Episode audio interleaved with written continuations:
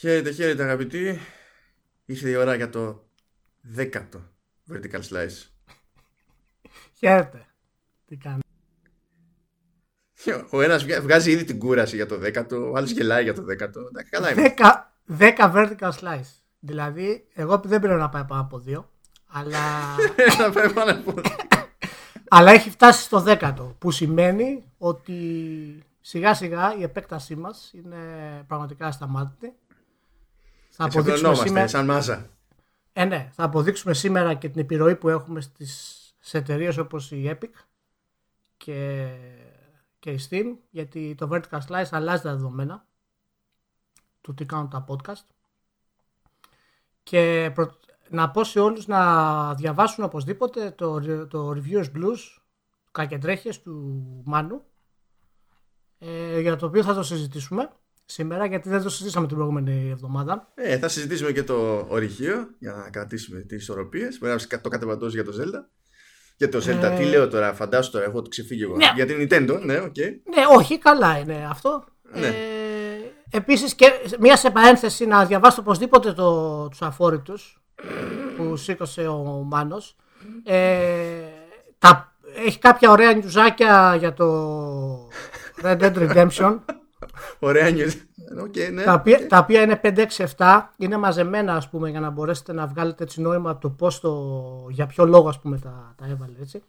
Ε, είναι πραγματικά πολύ καλή συνέχεια Μάνο αυτά που έχεις κάνει μέσα ε, και δείχνουν ακριβώς ας πούμε την πορεία ε, του Red Dead και των media έτσι. Ήταν πραγματικά μπράβο, τα, τα μάζεψες πολύ ωραία. Αυτό είναι κάτι συνδυασμός λατινικά και σουαγιλί. Τι είναι μέσα; Όχι, μακάρι να είχα τη δύναμη να είμαι τόσο δημιουργικός σε αυτό το πράγμα. Α. Αλλά τίποτα. Είναι, είναι το κλασικό placeholder text τέλος πάντων που Ναι, ναι. έχουν στην τυπογραφία. Και Ναι. επειδή φυσικά την ώρα που ξέρεις, όταν σκέφτηκα ότι ωραία πρέπει να βάλω αυτό γιατί πραγματικά δεν αξίζει να φτιάξω πρόταση. Ο σχόλιο πραγματικό. Λέω ναι, αλλά δεν κάθισα ποτέ να μάθω τι, τι σημαίνει όλο αυτό. και κάτσα και έψαξα φυσικά. Και υποτίθεται ότι είναι προσαρμοσμένες ατάκες του Κικέρονα και λέω. «Μμ, Τουλάχιστον Μμ. μάθαμε κάτι σήμερα. Κάτι είναι και αυτό. Διότι αν περιμένουμε από τα υπόλοιπα links εκεί γύρω δεν υπάρχει καμία ελπίδα. Οπότε το μενού σήμερα είπαμε έχει, θα κάνουμε μια συζητησούλα λίγο για τα review scores στη στήλη του Μάρου την εβδομάδα. Θα μιλήσουμε λίγο για το θέμα της Nintendo από στο ορυχείο. Ε, θα μιλήσουμε επιτέλους για το Epic Game Store να το βάλουμε κάτω γιατί γίνεται χαμός. Καλά, ναι. ναι. Είναι λες και αποφάσισε. Πω πω έκανα τον πιο. Έκανα απίστευτα υλικό συνειρμό τώρα. Εντάξει. Θα σου πω τι σκέφτηκα. Όχ, όχ. Έτσι, πώς μου ήρθε σαν εικόνα μου ήρθε αυτό στο μυαλό. Σαν εικόνα. Για πες. Έτσι. α. Πήγα να πω ότι ξέρεις η Epic ξαφνικά μεταμορφώνεται ρε παιδί μου σε κάτι. Απότομα όμως. Και η εικόνα που μου ήρθε ήταν ε, τη Sailor Moon που φοράει την τιάρα και μεταμορφώνεται. Το έπαθα αυτό. Ε, το, τώρα- οπότε καταλαβαίνετε ότι δεν θα το σχολιάσω αυτό. Θα συνεχίσω και θα μιλήσω για το τι άλλο έχουμε παρακάτω. Και φυσικά σ- στο τέλος μην ε, κλείσετε πριν τελειώσει ας πούμε το Vertical Slice γιατί θα υπάρχει τα προτινόμενα δώρα του Vertical Slice για να αγοράσετε σ- ε, στους αγαπημένους σας και στον εαυτό σας ε, για αυτά τα Χριστούγεννα τα οποία καταλαβαίνετε ότι οι προτάσεις μας είναι πραγματικά ε, εξωφρενικές και αδιανόητες. Δεν μπορεί να Τίποτα δεν θα είναι πουθενά αλλού. φυσιολογικό, είναι σίγουρο, ναι. Ε, και ξεκινάμε με το. Με ποιο; με, με το θέμα που ε, ξέχασες. με την πραγματική ουσία των πραγμάτων ξεκινάμε, Ηλιά. Για πες Διότι- γιατί το ξέχασα. Το ξέχασα Διότι, επί τόπου. διότι ήθελε όλοι και καλά να ασχολούμαστε με βραβεία σε αυτή τη ζωή. Ωραία. Θα Όχι, σου δώσω εγώ όχι, βραβεία, όχι, Ηλία. όχι, όχι, όχι, αυτό δεν είναι δίκαιο ρε Σιμάνο. Γάμο. Όχι, διότι πρέπει να είμαστε αντιπροσωπευτικοί της κατάστασης και να πιάνουμε όλο το φάσμα. Να είμαστε Γάμο δίκαιοι. το καντήλ. Για, για πες, για πες. δεν είναι explicit αυτό, είναι θρησκευτικό. Αυτό και καλά ήταν safe. Μπο- εντάξει. Έχω, έχω, δικ- έχω δικαίωμα να εκφράσω την άποψή μου για τη θρησκεία μου. Σε Ναι, διάφορες οκ. στιγμές. Λοιπόν, για πες μου για τα βραβεία, μάλλον. Γιατί μου είπες να μιλήσουμε για τα PlayStation βραβεία Ναι, τα PlayStation Awards τέλος πάντων που. του, του 2018. Ε, ε, βέβαια, που απονεμήθηκαν τελείως τυχαία ε, τρεις μέρες πριν τα The Game Awards. Έτσι. Α, πολύ ωραία, πολύ ωραία. Είναι και αυτά αυτής της εποχής, βέβαια. Ε, αφορούν στην Ιαπωνική αγορά. Υποτίθεται ότι αυτά τα βραβεία γίνονται, διοργανώνονται συγκεκριμένα για την Ιαπωνική αγορά. Α, ποιος τα διοργανώνει; Ε, η Sony. Α, η Sony διοργανώνει βραβεία PlayStation. Ναι, Α, ναι, πολύ ναι. ωραία. Καλά. Για κοίταξε, πες, ναι. αυτό, δεν, αυτό θεωρητικά δεν είναι παράλογο. Μπορεί, ρε παιδί μου, να πεις ότι ωραία. Θα δούμε τι ξεχώρισε στην πλατφόρμα. Για- Τι ξεχω- Ναι, ναι, ας, ας μαζευτούμε όλοι μαζί, ρε παιδί μου, να πούμε συγχαρητήρια στο, στο τι εκδώσαμε. Μπράβο, Ναι. μπράβο. Και Για ρωτάω πες. τώρα εγώ σε αυτό το σημείο, ρε παιδί μου. Γενικά, όταν πες ότι ξυπνάει κάποιος και αποφασίζει να σου δώσει ένα βραβείο, ρε Ηλία, Ναι. Τι ρόλο φαντάζεσαι ότι έχει αυτό το βραβείο, δηλαδή γιατί στο δίνει; Ε, πρέπει ρε, εσύ μάλλον να. Εκτός από το αναγνωρίσει- ότι είσαι ο καλύτερος τέλος πάντων. Εντάξει, πε Ναι, κάτι ε, άλλο. ε, εντάξει, α, ας, ας αναγνωρίσεις ας πούμε την ποιότητά μου στη, στις πωλήσεις. Πόσο καλά πήγα ας πούμε στο, στο πλάνο μου παραδείγματος χάρη. Οκ. Τότε είναι βραβεία για τίτλους, είναι για τους sales managers. Κοίτα δεις, είναι σύνολο. Είναι σύνολο. Είναι, είναι όλο το πακέτο. Όλο το πακέτο. Ισχύει. Γιατί αυτό- ότι ο, ότι ο στερεοτυπικός έτσι, sales manager έτσι, στο, Sales παγκόσμιο- slash market, στο sales πα- slash marketing manager. Ό, όχι, όχι, sales manager. Στο παγκόσμιο εταιρικό lore, ο sales manager είναι ο τύπος που είναι σίγουρος ότι το marketing είναι περιττό. Ναι, ναι, γιατί οι πωλήσεις φέρνουν τα λεφτά. Ναι, το marketing είναι εκεί για να και με λεφτά, ας πούμε, και να φαινόμαστε προς τα έξω. Ξέρεις, είναι, Ναι, ναι, ναι. είναι, είναι κάπως έτσι. Αλλά τέλος πάντων. Τα PlayStation Awards λοιπόν έχουν ένα πάρα πολύ απλό concept για τη Για πες. βράβευση. Για πες. Έχουν και συγκεκριμένες κλίμακες. Δηλαδή παίρνει, έχουν Indies and Developer Award, α, PlayStation VR Award, Ναι. User Choice Award, εντάξει, Μπράβο. PlayStation Network Award, Gold Prize και Platinum Prize. Α, εδώ βλέπω εγώ ένα στο. Ε, στο πρώτο πρώτο. Το λέει Quadruple Platinum Prize. Ναι, γιατί σου λέει που να φτιάχνουμε νέες κατηγορίες τώρα, απλά πάμε στο... Το Quadruple Platinum Prize, απλά να, να πω ότι είναι το τετραπλό Platinum βραβείο. Ναι, Σ- Σωστό; ναι, ναι, ναι, ακριβώς. Δεν είναι, δεν είναι απλά Platinum δηλαδή. Είναι τέσσερις φορές Platinum. Έτσι, έτσι, ακριβώς, ακριβώς Εντάξει, έτσι. εντάξει. Ακριβώς. Ναι, όχι για να τα βάλουμε τα πράγματα στη θέση τους, να μην λέμε χαζομάρες δηλαδή. Είναι Αυτό το θέλω να επόμενο, το επόμενο βήμα είναι που βγαίνει το, το CD στα περίπτερα. Ναι, ναι, ναι. Είναι όταν φτάσεις, ας πούμε, σε ελευθερή πανταζή επίπεδα πωλήσεων. Ναι, ναι, και ναι. το πας ναι. πάνω από το πλατινένιο, ας πούμε, το τετραπλό. Κατάλαβα, Έτσι. κατάλαβα. Έτσι. Ε, ωραία, ωραία. Κοίτα, μ' αρέσει γιατί θέλω να τα βάλουμε τα πράγματα να, να τα έχουμε σε, σε- σωστά. Έτσι, δηλαδή το καθένα να ξέρουμε τι σημαίνει να μπορούμε να το συζητήσουμε. Να μην είναι τώρα τα πράγματα. Ωραία, ωραία. Ναι. Πολύ Και ωραία. το κριτήριο είναι πάρα πολύ απλό. Ε, είναι οι πωλήσει. Δεν παίζει ρόλο τίποτα άλλο. Α, είδες που το μάντεψα. ναι, ναι. δηλαδή, αν πουλήσεις πάνω από ένα εκατομμύριο, βγαίνει platinum. Και αν είσαι το Master Hunter World που ξεσκίζεται στη, στην Ιαπωνία και στην Ασία Ω. και έχεις πουλήσει πάνω από 4 εκατομμύρια, ε, παίρνεις quadruple platinum. Δεν χρειάζεται να έχεις κάνει κάτι άλλο, αρκεί να έχεις πουλήσει. Να σου πω τώρα, αυτό μου αρέσει τώρα. Έχει κάνει μια η Sony, έχει κάνει έτσι ένα πάντρεμα εδώ του, των όρων της μουσικής βιομηχανίας που είναι πλατινένιο και χρυσός. Μπράβο στη Sony. Ε, το έχει κάνει πολύ ωραία. Ε, και ποια χρονιάς είναι αυτή η τίτλη, μάλλον; Α, δεν έχει σημασία καν. σημασία έχει τι πούλησε για τη χρονιά που πέρασε. Δεν μας νοιάζει κάτι άλλο. Δεν καταλαβαίνω.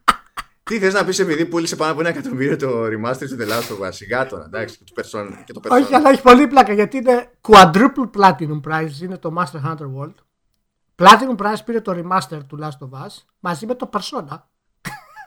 Ε, ναι. Εδώ Gold Prize είναι το Pro Evolution Soccer 2018. Εντάξει, δηλαδή πραγματικά έτσι. Καταρχάς βέβαια να πω ότι ο- όταν βλέπω Persona 5 και το, δεν, το, δεν είναι στην πρώτη θέση σε οτιδήποτε, ακόμα και σε διαγωνισμό μαγειρικής, τα πράγματα είναι πάρα πολύ δύσκολα.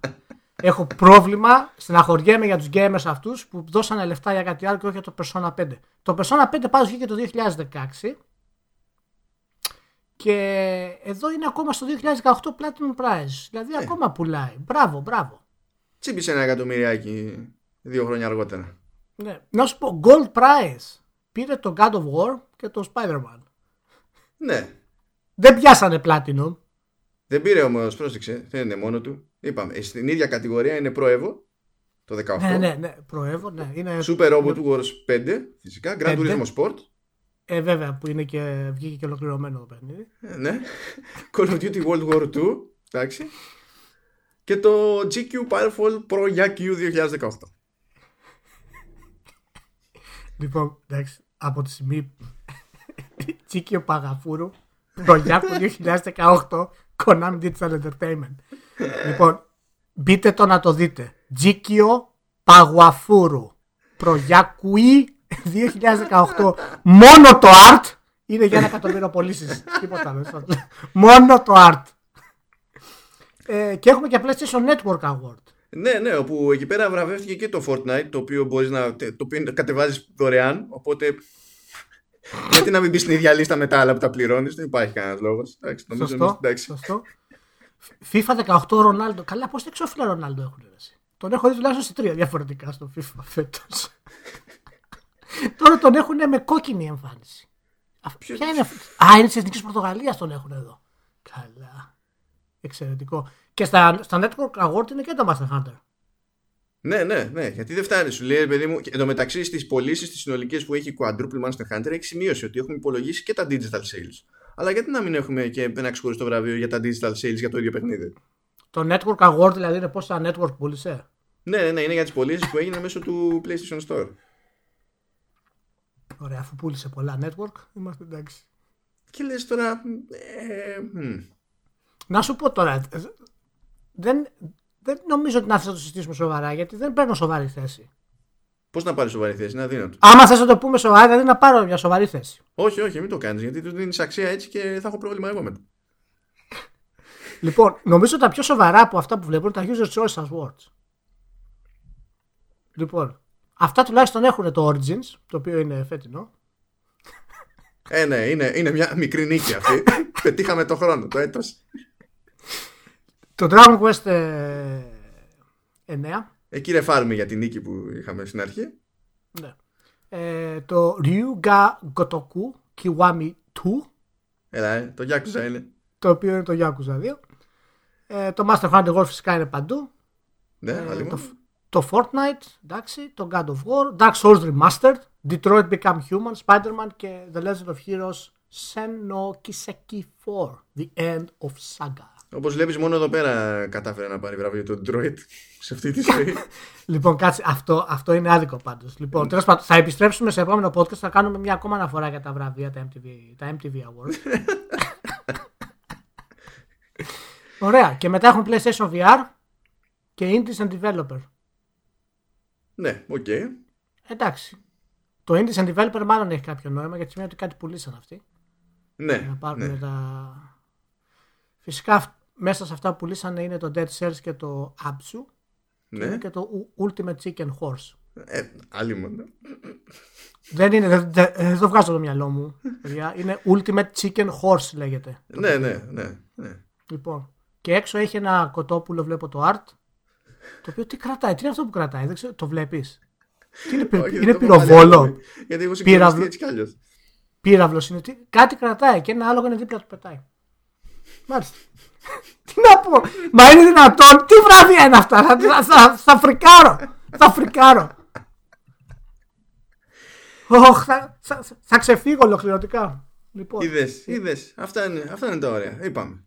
It's a spectrum. Θα το φας όλο. εντάξει, κοίτα. Εντάξει, θα, θα, θα το καταπιώ. Από τη στιγμή που βλέπω Persona 5 θα το καταπιώ. Ε, Κάπου εντάξει. δηλαδή υπάρχει το Persona 5. Συγχαρητήρια. Συγχαρητήρια. Εν τω μεταξύ στο, στη λίστα που έχω εγώ λέει, ξέρεις, σαν συγκλονιστική εξέλιξη ότι περιλαμβάνεται και το πρώτο Platinum Prize Μμμ. των τελευταίων 7 χρόνων. Λες και πρέπει να μας νοιάζει ακόμη περισσότερο ότι αυτή τη φορά κατάφερε κάποιος και πούλησε πάνω από ένα εκατομμύριο. Παίρνουν τίποτα οι developer για όλα αυτά, οι publisher. Παίρνουν κάποιο οικονομικό αυτό κάτι; Δηλαδή, συγγνώμη, να πάρουν λεφτά επειδή κατάφεραν να βγάλουν λεφτά; Ναι, από τη Sony βραβείο για την κονσόλα της. Τους δίνει τίποτα. Τι τους δίνει; Τους δίνει απλά μια ταμπλέτα και λες χαρακτήρια στο καλύτερο VR award του PlayStation. Αυτό λέγεται εσωτερικό bonus, δεν λέγεται βραβείο. Είναι άλλη διαδικασία. δεν Χριστός ξέρω και τι κάνουν. Παναγία. Χριστός και Παναγία. Συγχαρητήρια. Ωραία, είπαμε. νομίζω, ε, ε, ε, ε, τελειώσαμε με το μοναδικό σοβαρό θέμα αυτού του επεισόδιου. Οπότε Ναι. μπορούμε να πάμε με Α- άνεση στα πιο φεδρά. Ας ξεκινήσουμε λίγο στις χαζομπάρες. Ας, πιάσουμε, ας πιάσουμε λίγο με το, με το ορυχείο. Ε, ναι. Για πες έχεις τίποτα στο νου σου; Λοιπόν, πρώτον πρέπει να μπείτε στη διαδικασία να το διαβάσετε γιατί όσο και να πως στη διαδικασία έτσι, να είμαι περιληπτικός δεν έχει φοβερή αξία. Αλλά τέλος πάντων πραγματεύεται τη, την εξέλιξη της νοοτροπίας της Nintendo από την αρχή της μέχρι και σήμερα και τραβάει μια νοητή γραμμή ώστε κάπως όλο αυτό να βγάζει νόημα σαν διαδρομή. Από το να πετάξω spoilers που λέει ο λόγος καλύτερα να το διαβάσετε. Ναι, όχι, δια, διαβάστε, διαβάστε και αφήστε κανένα comment και στείλτε τίποτα διορθωτικό να δούμε τι βελτιώσει μπορούμε να κάνουμε. Αλλά αυτό που φαίνεται και από τον τίτλο τέλος πάντων είναι ότι έχει γίνει ας πούμε κατά μία έννοια είναι σαν βή παράλληλη της Nintendo και ας το πούμε του δημιουργού του Peter Pan. Αυτό που. Αλλά ε, εγώ τώρα όταν το, το τσεκάριζα αυτό πριν ανέβει, έμεινα με μια απορία. Που δεν έχει να κάνει τόσο με το ίδιο το περιεχόμενο. Εμένα αυτό που με κούφανε είναι που προέκυψε εξ αρχής γενικά ρε παιδί μου το ότι κατάφερε και το προέκυψε αυτός ο παραλληλισμός γιατί προσπαθούσα να συλλάβω πώς κάει αυτό το πράγμα οργανικά γιατί είναι άλλο το να ξεκινήσεις και να πεις θέλω να γράψω για την Ναι. Nintendo ξέρω εγώ εδώ πέρα έτσι και άλλο το να καταφέρεις να καταλήξεις να, δηλαδή πώς να σου πω από κά- κάτι πρέπει να σου καρφωθεί στο μυαλό και να τραβήξεις ας πούμε την κλωστή και να καταλήξεις αλλού για αλλού και να προκύψει αυτή η εικόνα αυτό ήταν το, το ερω- η απορία που μου έμεινε εμένα από την όλη διαδικασία, άσχετα δηλαδή απ- από την ουσία του ίδιου του άρθρου.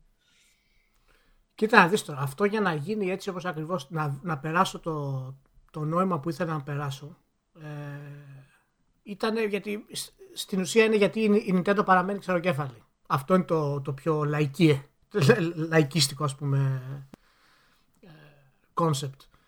Ε, κοίτα να δεις, αυτό είναι, ήταν λίγο περίεργο για μένα, γιατί εγώ το, αυτό το με, το, με το Peter Pan το είχα στο μυαλό μου εδώ και μήνες αυτό το πράγμα. Ήθελα να γράψω κάτι για τον Peter Pan ε, και την Nintendo και δεν μπορούσα να βρω Ναι, αλλά πώς τίποτα. καρφώθηκε αυτό; απολύτως. αυτό. Αυτό είναι που με γαργαλάει εμένα.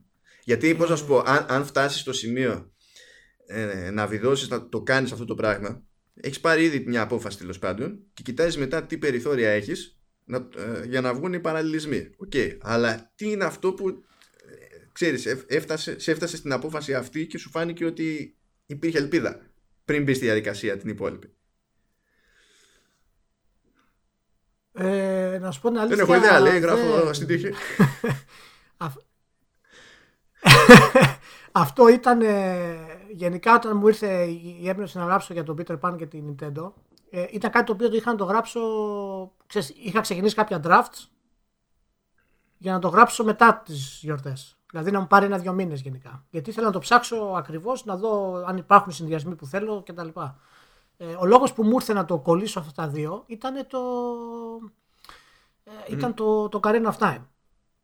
Γιατί όταν έγραψα το, το ρηχείο για το Καρίνα, ας πούμε, το εορταστικό για τα 20 χρόνια, ε, αυτή η σχέση του Link που ήταν μικρός και μεγάλος ε, μου χτύπησε στο, στον εγκέφαλο περισσότερο από οποιαδήποτε άλλη φορά. Και... Γιατί αυτό είναι στην ουσία όλη η Nintendo. Και γι' αυτό το Καρίνα παραμένει το πιο σημαντικό, ο πιο σημαντικός τίτλος της Nintendo στην ιστορία της. Ε, γιατί είναι- είναι ακριβώς η ταυτότητά της όλη. Και μετά συνέχισα, το, το πήρα από αυτό και συνέχισα να γράφω για, τη, για την Nintendo και τον Peter Pan. Το θέμα είναι ότι αυτό δεν μπορούσε να βγει το κείμενο, γιατί εμένα ο σκοπός μου είναι να αποδείξω ότι αυτό το σύνδρομο υπάρχει όντως.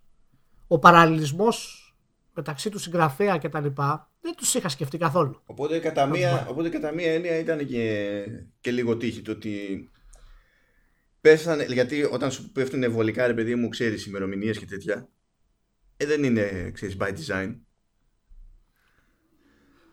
Ξέρεις το θέμα, όταν βρήκα, όχι ναι, αυτό δεν γίνεται, αλλά όταν βρήκα ε, ότι γεννήθηκαν την ίδια χρονιά και το σκεφτόμουν πάρα πολύ το θέμα, ε, λες και μου ήρθε στον εγκέφαλο, δηλαδή σαν έμπνευση, ότι όλα τα υπόλοιπα θα δέσουν. Και πραγματικά όλες αυτές οι συμπτώσεις για το σύνδρομο του Peter Pan δεν θα μπορούσαν να, να δέσουν καλύτερα. Δηλαδή. Μου βγήκανε ακριβώς όπως θέλω. Και αυτό βέβαια εντάξει για να. Είναι λίγο περίεργο γιατί υπάρχουν πολλές λεπτομέρειες που δεν ταιριάζανε. Ειδικά για, το, ειδικά για το συγγραφέα. Αλλά στάθηκα διπλά τυχερός σε αυτό γιατί όταν έψαχνα τη ζωή του συγγραφέα και από, από πήρε την έμπνευση για τα παιδιά από τα, από τα Lost Boys ε, για τα Lost Boys μάλλον ε, από την οικογένεια με τα τέσσερα παιδιά ε, των Άγγλων. Ε, το πρώτο παιδί δεν μου πήγαινε. Το δεύτερο παιδί δεν μου πήγαινε χρονικά γιατί έπρεπε να βρω χρονικά το πώς άνοιγε το μαγαζί στην Οσάκα του Γιαμαούτσι με το πώς ο Ντέβις είχε την έμπνευση για το ο Μπάρι είχε την έμπνευση για το παιδάκι για, για τον Πίτερ. Και το τρίτο παιδί της οικογένειας λεγόταν Πίτερ το οποίο έκατσε αυτό το παιδί να γνωρίζει τον Μπάρι το 1901. Ήταν, τριών, ήταν τεσσάρων χρονών ο, ο Πίτερ Ντέιβις τότε. Και γνωρίζει το 1901, ενώ τα προηγούμενα τα, τα παιδάκια τα έχει γνωρίσει πολύ νωρίτερα. Και δεν θα έβγαινε το όλο concept. Και από εκεί πέρα βγήκε αυτό γιατί εκείνη την εποχή ο Γιαμαούτσι ανοίγει το δεύτερο μαγαζί στην Οσάκα και εξελίσσεται η Nintendo κτλ. Και, και αυτό συνέχισε ακόμα περισσότερο. Ε, είναι περίεργες συμπτώσεις και με τον ίδιο το Γιαμάουτσι. Το μεγάλο, το, το χειρό το, Στην ουσία το, το, δηλαδή το ναι, ότι τον δεύτερο. Ο πατέρας του... Κατά σειρά, ρε παιδί μου, στην εταιρεία. Ναι, ναι, ναι. ναι. Ε, ότι τον, τον εγκατέλειψε και τα λοιπά ο πατέρας του όπως ο Πίτερ είχε ένα τέτοιο, ας πούμε, ένα τέτοιο φόβο και εξαφανίστηκε και νόμιζε ότι οι γονείς του δεν τον θέλουν και τα λοιπά. Ε, αλλά ο, κοίτα δεις, η ταυτότητα της Nintendo μπορεί να συζητάμε 600 ώρες για τα εταιρικά, για όλα κτλ. Αλλά ναι, οκ, okay, δεν εξηγείται απλά από τις πωλήσεις. Ε, ε, εμένα αυτή είναι η άποψή μου. Ναι, προφανώς εξηγείται. Αν μου πεις πούλησε εκεί, δεν πούλησε εκεί, πούλησε εκεί. Άρα γενικά είναι το πρόσημο είναι θετικό. Άρα η Nintendo είναι καλά. Αλλά όλο αυτό το drive έχει κάτι. Έχει ένα μυστικισμό από πίσω. Ναι, δεν ναι. υπάρχει μυστικισμός, καταλαβαίνεις θέλω να πω. Έχει κάτι, έχει μια σκιά από πίσω, ρε παιδί μου, σε όλη αυτή την οτροπία και εσύ ξέρεις καλύτερα και την Ιαπωνική ας πούμε αιμονή με την παράδοση και περνάω δεν, τη γνώση από τον ένα στον άλλον. Σταθεί στην αιμονή στην παράδοση.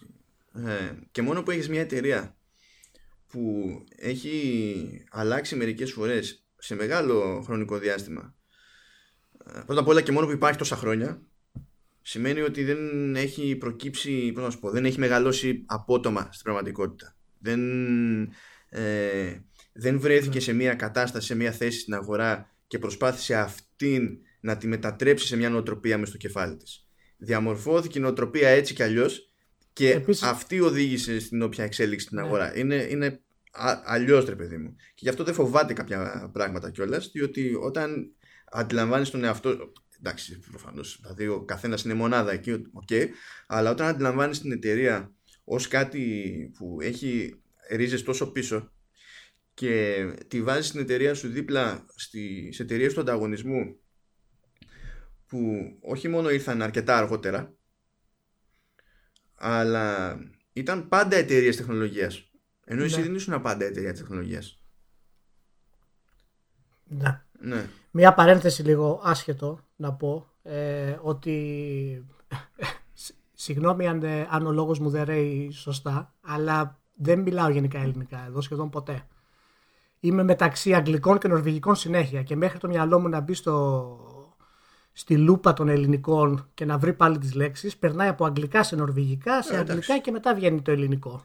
Οπότε υπάρχει αρκετή καθυστέρηση ε, το οποίο στρώνει καθώς περνάει το, το podcast. Αλλά ναι, για να επιστρέψουμε, αυ- αυτό που λες είναι ένα από τα βασικά.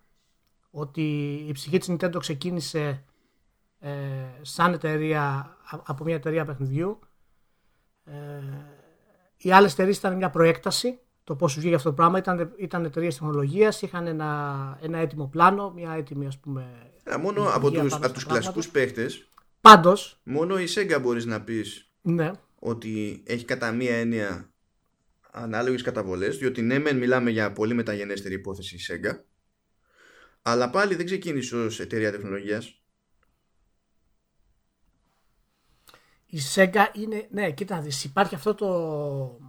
υπάρχει αυτό το μικρό όριο των Ιαπωνικών εταιριών ε, που έτσι και το ξεπεράσουν ή θα πρέπει να αμερικανοποιηθούν στο μεγαλύτερο κομμάτι όπως έχει γίνει η Sony ή να μείνουν οι Ιαπωνικές. Η Sega δεν κατάφερε ποτέ να κάνει τα Καλά, η Sega, η Sega ξεκίνησε από Αμερικανική. Αυτός είναι το υπόθεση και έγινε ό,τι να είναι μετά. Ναι, ναι.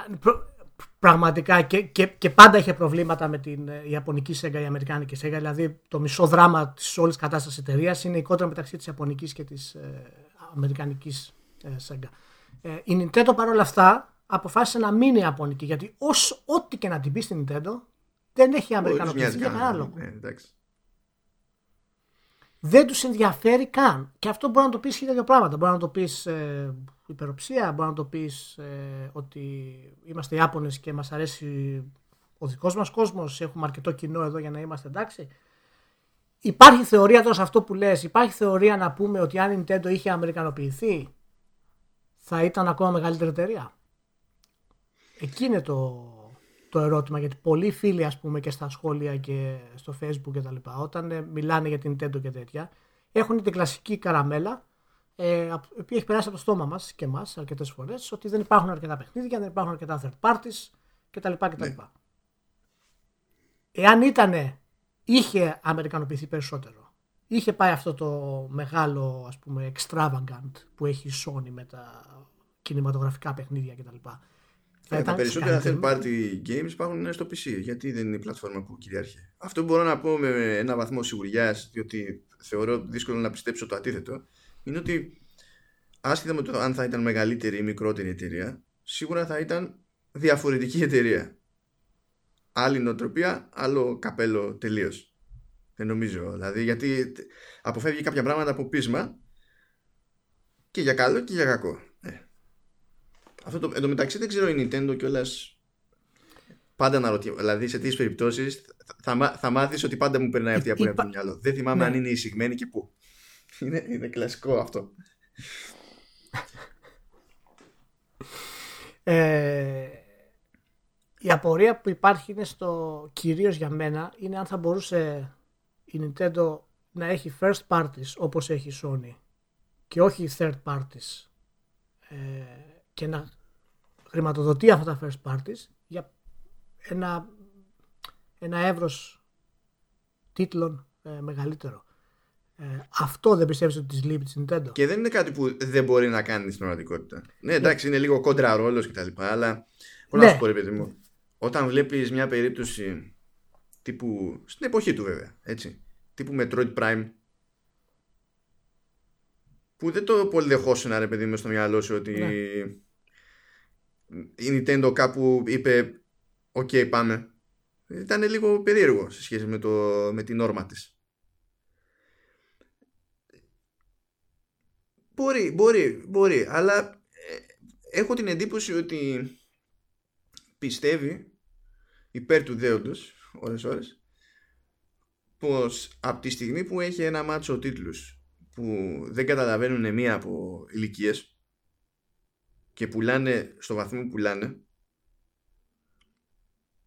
ο μόνος τρόπος να πει ότι πραγματικά διευρύνω τους ορίζοντές μου τέλος πάντων σε αυτό το επίπεδο είναι να κάνει πλήρη αναδιάρθρωση των εσωτερικών της ομάδων και δεν είμαι σίγουρος ότι λόγω νοοτροπίας θέλει να έχει πραγματικά μεγάλες ομάδες και πολλές μεγάλες ομάδες.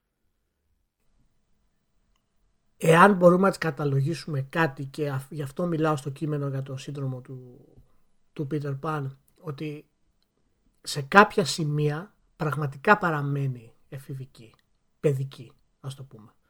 Ε, βέβαια, το παιδικό όπως το εννοούμε εμείς. Αυτοί, όπως και συμβαίνει στον επιχειρηματικό κόσμο, ε, αυτοί το βλέπουν ότι κατά μία έννοια μένουν startups. Ναι, ναι, είναι, είναι αυτή η λογική. Ε, θα μπορούσε να έχει δύο ομάδες ακόμα, όχι παραπάνω, δύο ομάδες να δημιουργήσουν δύο νέα IP για first party απλώς. Οπότε να έχουν και τη χρηματοδότηση τη σωστή που έπρεπε, να υπάρχουν λίγη μεγαλύτερη ποικιλία. Ε, θα μου πεις βέβαια, έχει κάποιο νόημα οικονομικό; Τα έχει καταφέρει χωρίς να το κάνει αυτό το πράγμα και συνεχίζει να καταφέρνει. Γιατί δεν ό,τι και να λέμε, και ο λόγος που έγραψα και το κείμενο ήταν και αυτός, γιατί ναι, μεν οι άλλες εταιρείες επανέρχονται, θα έρθουν τώρα στη νέα γενιά και η Sony και η Microsoft και πιάνει ταυτότητά τους κτλ αλλά η Nintendo μας απασχολεί πάντα. Και με αυτά που κυκλοφορεί και Μα με τις την προϊστορία που αποφάσεις έχει. κάνει, τις επιχειρηματικές. Θα πιστέψεις, δηλαδή θα, θα πώς να σου πω, πες ότι βγαίνει κα- η Nintendo αύριο και λέει παιδιά, πακέτο κλείνουμε. Θα, αμφιβ... θα αμφιβάλλεις Καλό ταξίδι. για το αν το εννοεί. Γιατί σου έχει δείξει τόσες φορές ότι έχει επιβιώσει από ό,τι να είναι κουφά πράγματα, ας πούμε, κόντρα στα προγνωστικά. Που λέ, θα, ε, το, το μυαλό σου πηγαίνει στάνταρ στη σκέψη, έλα δεν μπορεί. Αυτό που ήταν δύσκολο να βρω ε, α- ε, λεπτομέρειες όσες ήθελα δηλαδή, γιατί δεν υπάρχουν στην πραγματικότητα. Ε, καλά, το, το, το πρώτο το τυχερό ήταν ότι και οι δύο ουσιαστικά αποσύρθηκαν την ίδια χρονιά. Δεν πέθαναν την ίδια χρονιά. Πέθαναν κοντά κοντά και ο Μπάρι και ο Γιαμαούτσι, ο, ο πατριάρχης ο Γιαμαούτσι ο παλιός. Ε, αλλά αποσύρθηκαν το 1929 και οι δύο. Δηλαδή έβρισκα κάτι συμπτώσεις Ναι, αυτά που, ήταν, δεν, ε, που δεν τις έψαχνα καν. Δηλαδή διάβαζα, ξέρω εγώ, και, έλε- και λέω, καλά, αυτό πώς γίνεται; Και αυτό, ξέρεις, έδινε στο κείμενο ακόμα περισσότερο ε, χώρο για να, να δημιουργηθεί αυτό το, αυτή η ένωση μεταξύ των δύο. Ε, και γι' αυτό που δεν έχω μπορέσει να βρω λεπτομέρειες είναι γιατί, για το ατύχημα που είχε ο, ο Γιοκόη με το αυτοκίνητο ε, και φυσικά συγκεκριμένες ε, συνεργασίες με τη Γιάκουζα. Ε, γιατί οι γενικές συνεργασίες έχουν, ε, σε έχουν παραδεχθεί πολύ ας πούμε, αλλά συγκεκριμένες στην εποχή του Χιρόση Γιαμαούτσι ε, δεν μπόρεσα να βρω. Έχει παίξει εκεί η σιωπή αδιανόητη και βέβαια εντάξει επί εποχής Έχει Χιρόση πλάκα Γιαμαούτσι, πάντως ίσως που έκανε- κάνει εντύπωση αυτό το πράγμα. Ε, γιατί το είδα σε κάπου, ξέρεις, σε κάτι σχόλια και τέτοια. τα- ε, Που είναι, εντάξει, είναι λογικό να το ακούνε άνθρωποι για πρώτη φορά, αλλά ε, βρίσκω. Δεν το λέω με κακία, αλλά τέλος πάντων, βρίσκω διασκεδαστικό τέλος πάντων ότι σκαλώνουν και δεν μπορούν να το συλλάβουν. Ε, γιατί φυσικά αντιλαμβάνονται τη, τη Γιάκουζα σαν να είναι κοζανόστρα. Αυτό ήθελα να πω κι εγώ ακριβώς. Που δεν Α, είναι. είναι δεν, ξέ, δεν, ξέ, δεν ξέρω ακριβώς πώς λειτουργεί η Γιάκουζα και τι είναι για την Ιαπωνία. Ε, Ναι, είναι, και είναι, το σκέφτομαι είναι ότι είναι απλά μια θεσμός μαφία. η, Έτσι. η Γιάκουζα Ναι, ναι. και δεν, δηλαδή μπορώ να σου πω, γίνεται, γίνεται σεισμός και βγαίνουν και μοιράζουν ε, φαγητά, κουβέρτες και τέτοια και δεν ε, ξέρουν οι αρχές ότι είναι Γιάκουζα, δεν πάνε ελάτε εδώ να σας μαζέψουμε τι κάνετε. Δεν, δεν, είναι μια πολύ παράξενη ισορροπία που έχουν καταφέρει να λειτουργεί εκεί πέρα. Ναι, είναι πραγματικά μια. Μόνο οι Ιάπωνες θα μπορούσαν να το κάνουν. να, έχουν, να έχουν νομιμοποιήσει τη μαφία. Μόνο, δηλαδή ξεκάθαρα. Βέβαια, εντάξει, φυσικά την κυνηγάνε, φυσικά προσπαθούν να τη ρίξουν, αλλά μπορούν να κυκλοφορούν ελεύθερα στο δρόμο με τα, τα τούτους, με τα... Είναι, είναι, είναι άλλο, άλλο επίπεδο η, η Yakuza εκεί. Αλλά ναι, αυτό πάντως έχει... Δει, βλέπεις πάντως πως ο gamer είναι δεμένος με μια εταιρεία, ρε παιδί μου, έχει ένα concept στην εταιρεία και ξέρεις άμα του πεις κάτι τον, τον χαλάει λίγος. Σου πει, «Ωπ, τι, τι, τι, τι εννοείς, η Nintendo είναι... δεν κάνει τέτοια. Ε, μα τώρα και εσύ βλέπεις το Μάριο θα πιστεύεις ότι είχε σχέση με μαφία; Εντάξει. Ε, ναι, ναι. Ε, πάντως αυτό με, την, με το ατύχημα του, του Γιοκόη και τα λοιπά δεν μπόρεσα να βρω είναι η αλήθεια. Ε, υπάρχουν κάποια κείμενα τα οποία είχαν βγει ε, από το Kotaku πιο παλιά ε, και από το Games Industry Biz τα οποία ήταν αναφορές από ιαπωνικές, από ιαπωνικές πηγές βέβαια μεταφρασμένες και τα λοιπά. Ε, και όντως παραμένει λίγο περίεργο. Δεν έχει συμβεί τίποτα βέβαια περίεργο, αποκλείεται, αλλά παραμένει λίγο περίεργο γιατί υπάρχουν αντιφατικές μαρτυρίες για αυτό το πράγμα. Ενώ θα περίμενα από μια τέτοια διάσημη προσωπικότητα τα πράγματα να είναι ξεκάθαρα, ας πούμε, στο τέλος. Εντάξει. Αλλά ναι, τέλος πάντων. Ε, η Nintendo είναι η Nintendo και ό,τι κάνει είναι ξεχωριστό. Αυτό δεν μπορούμε να το αρνηθούμε καθόλου νομίζω. Και άμα τα βάλουμε κάτω, έχει και το πιο, πιο χυψτεράδικο όνομα στην πίσνα. Είναι, είναι hipster. Δηλαδή, είναι α, hipster. ε, έχουμε, συ- δηλαδή ακούμε Nintendo και το μόνο που μας κάθεται στο μυαλό είναι ο ήχος, αλλά άμα το πάρουμε νοηματικά, ε, όσο να πεις, Όσο να πεις, το πετυχαίνουν. εντάξει.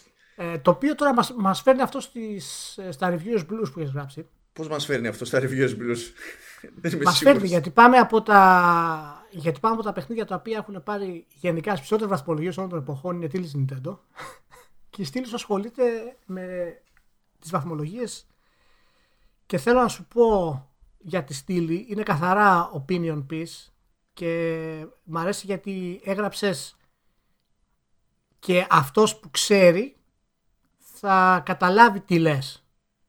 Ε, εντάξει. Το, κοιν- το, το κοινό δεν μπορεί να τα ξέρει αυτά που θες να πεις στην ουσία, τουλάχιστον όχι σε αυτή, τη, σε αυτή τη μορφή. Αλλά τα καταλαβαίνει και το κοινό, εάν βάλει και λίγο τη φαντασία του να δουλέψει. Ε, εγώ θα σας ρωτήσω πώς σου ήρθε να γράψεις για τα, για τα Reviews Blues.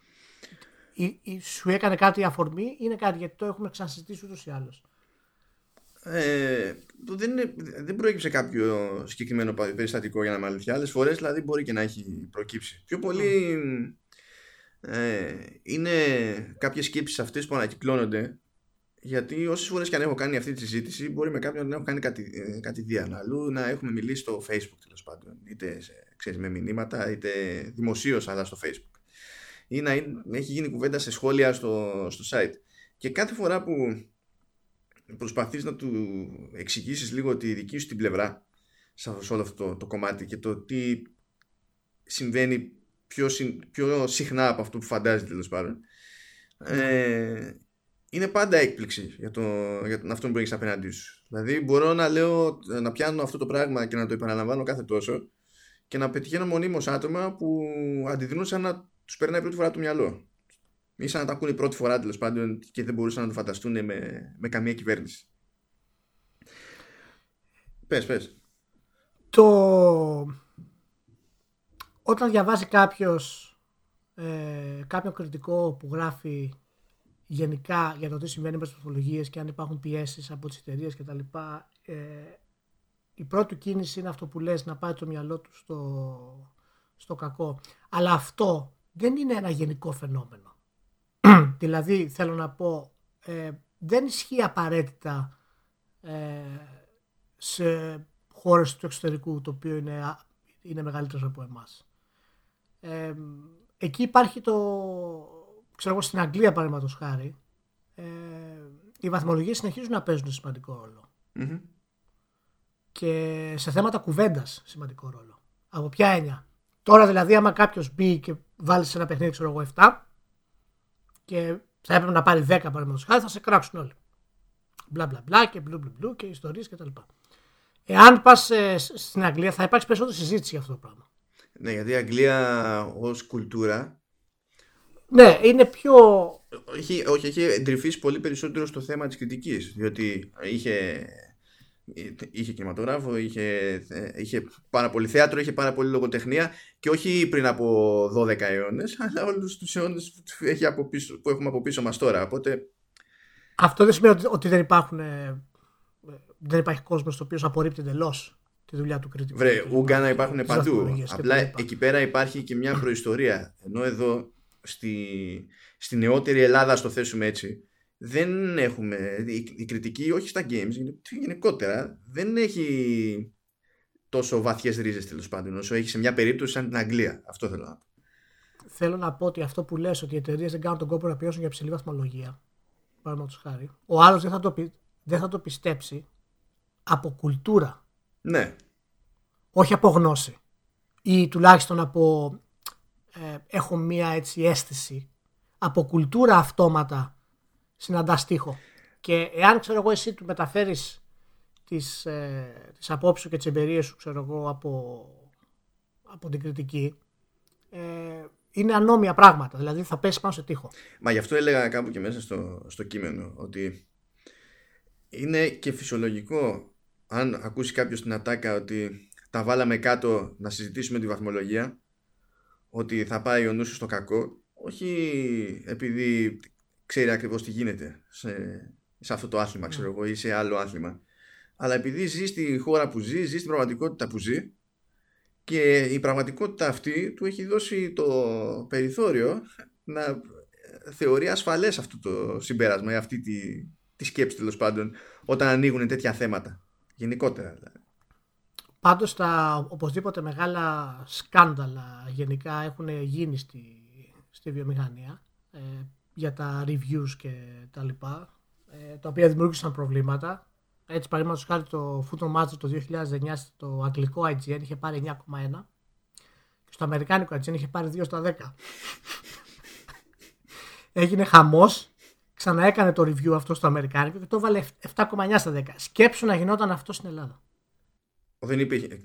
Ο, θα είχα σκέψου να, σκέψου να γινόταν αυτό στην Ελλάδα. Φυσικά έγινε χαμός και εκεί, αλλά καταλαβαίνεις τώρα. Μιλάμε για εκατομμύρια κόσμο. Ό,τι έγινε, έγινε.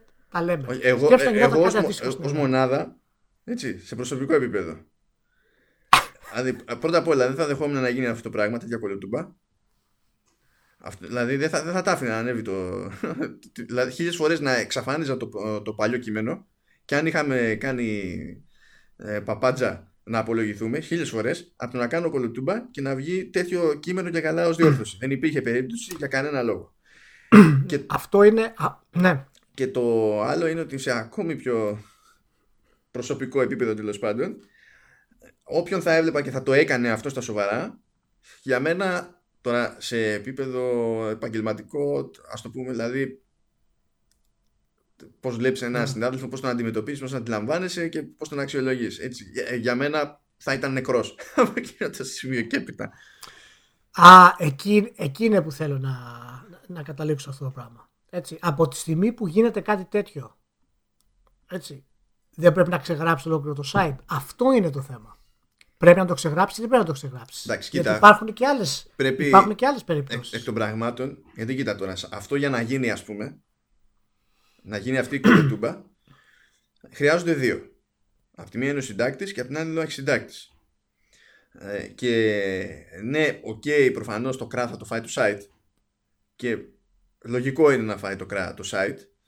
Αλλά είναι επίσης λογικό να την πληρώσουν στην τελική αυτοί που φταίνε. Διότι αν είναι δύο και υπάρχουν άλλοι δέκα. Εντάξει, οι άλλοι δέκα τι φταίνε, ξέρω εγώ.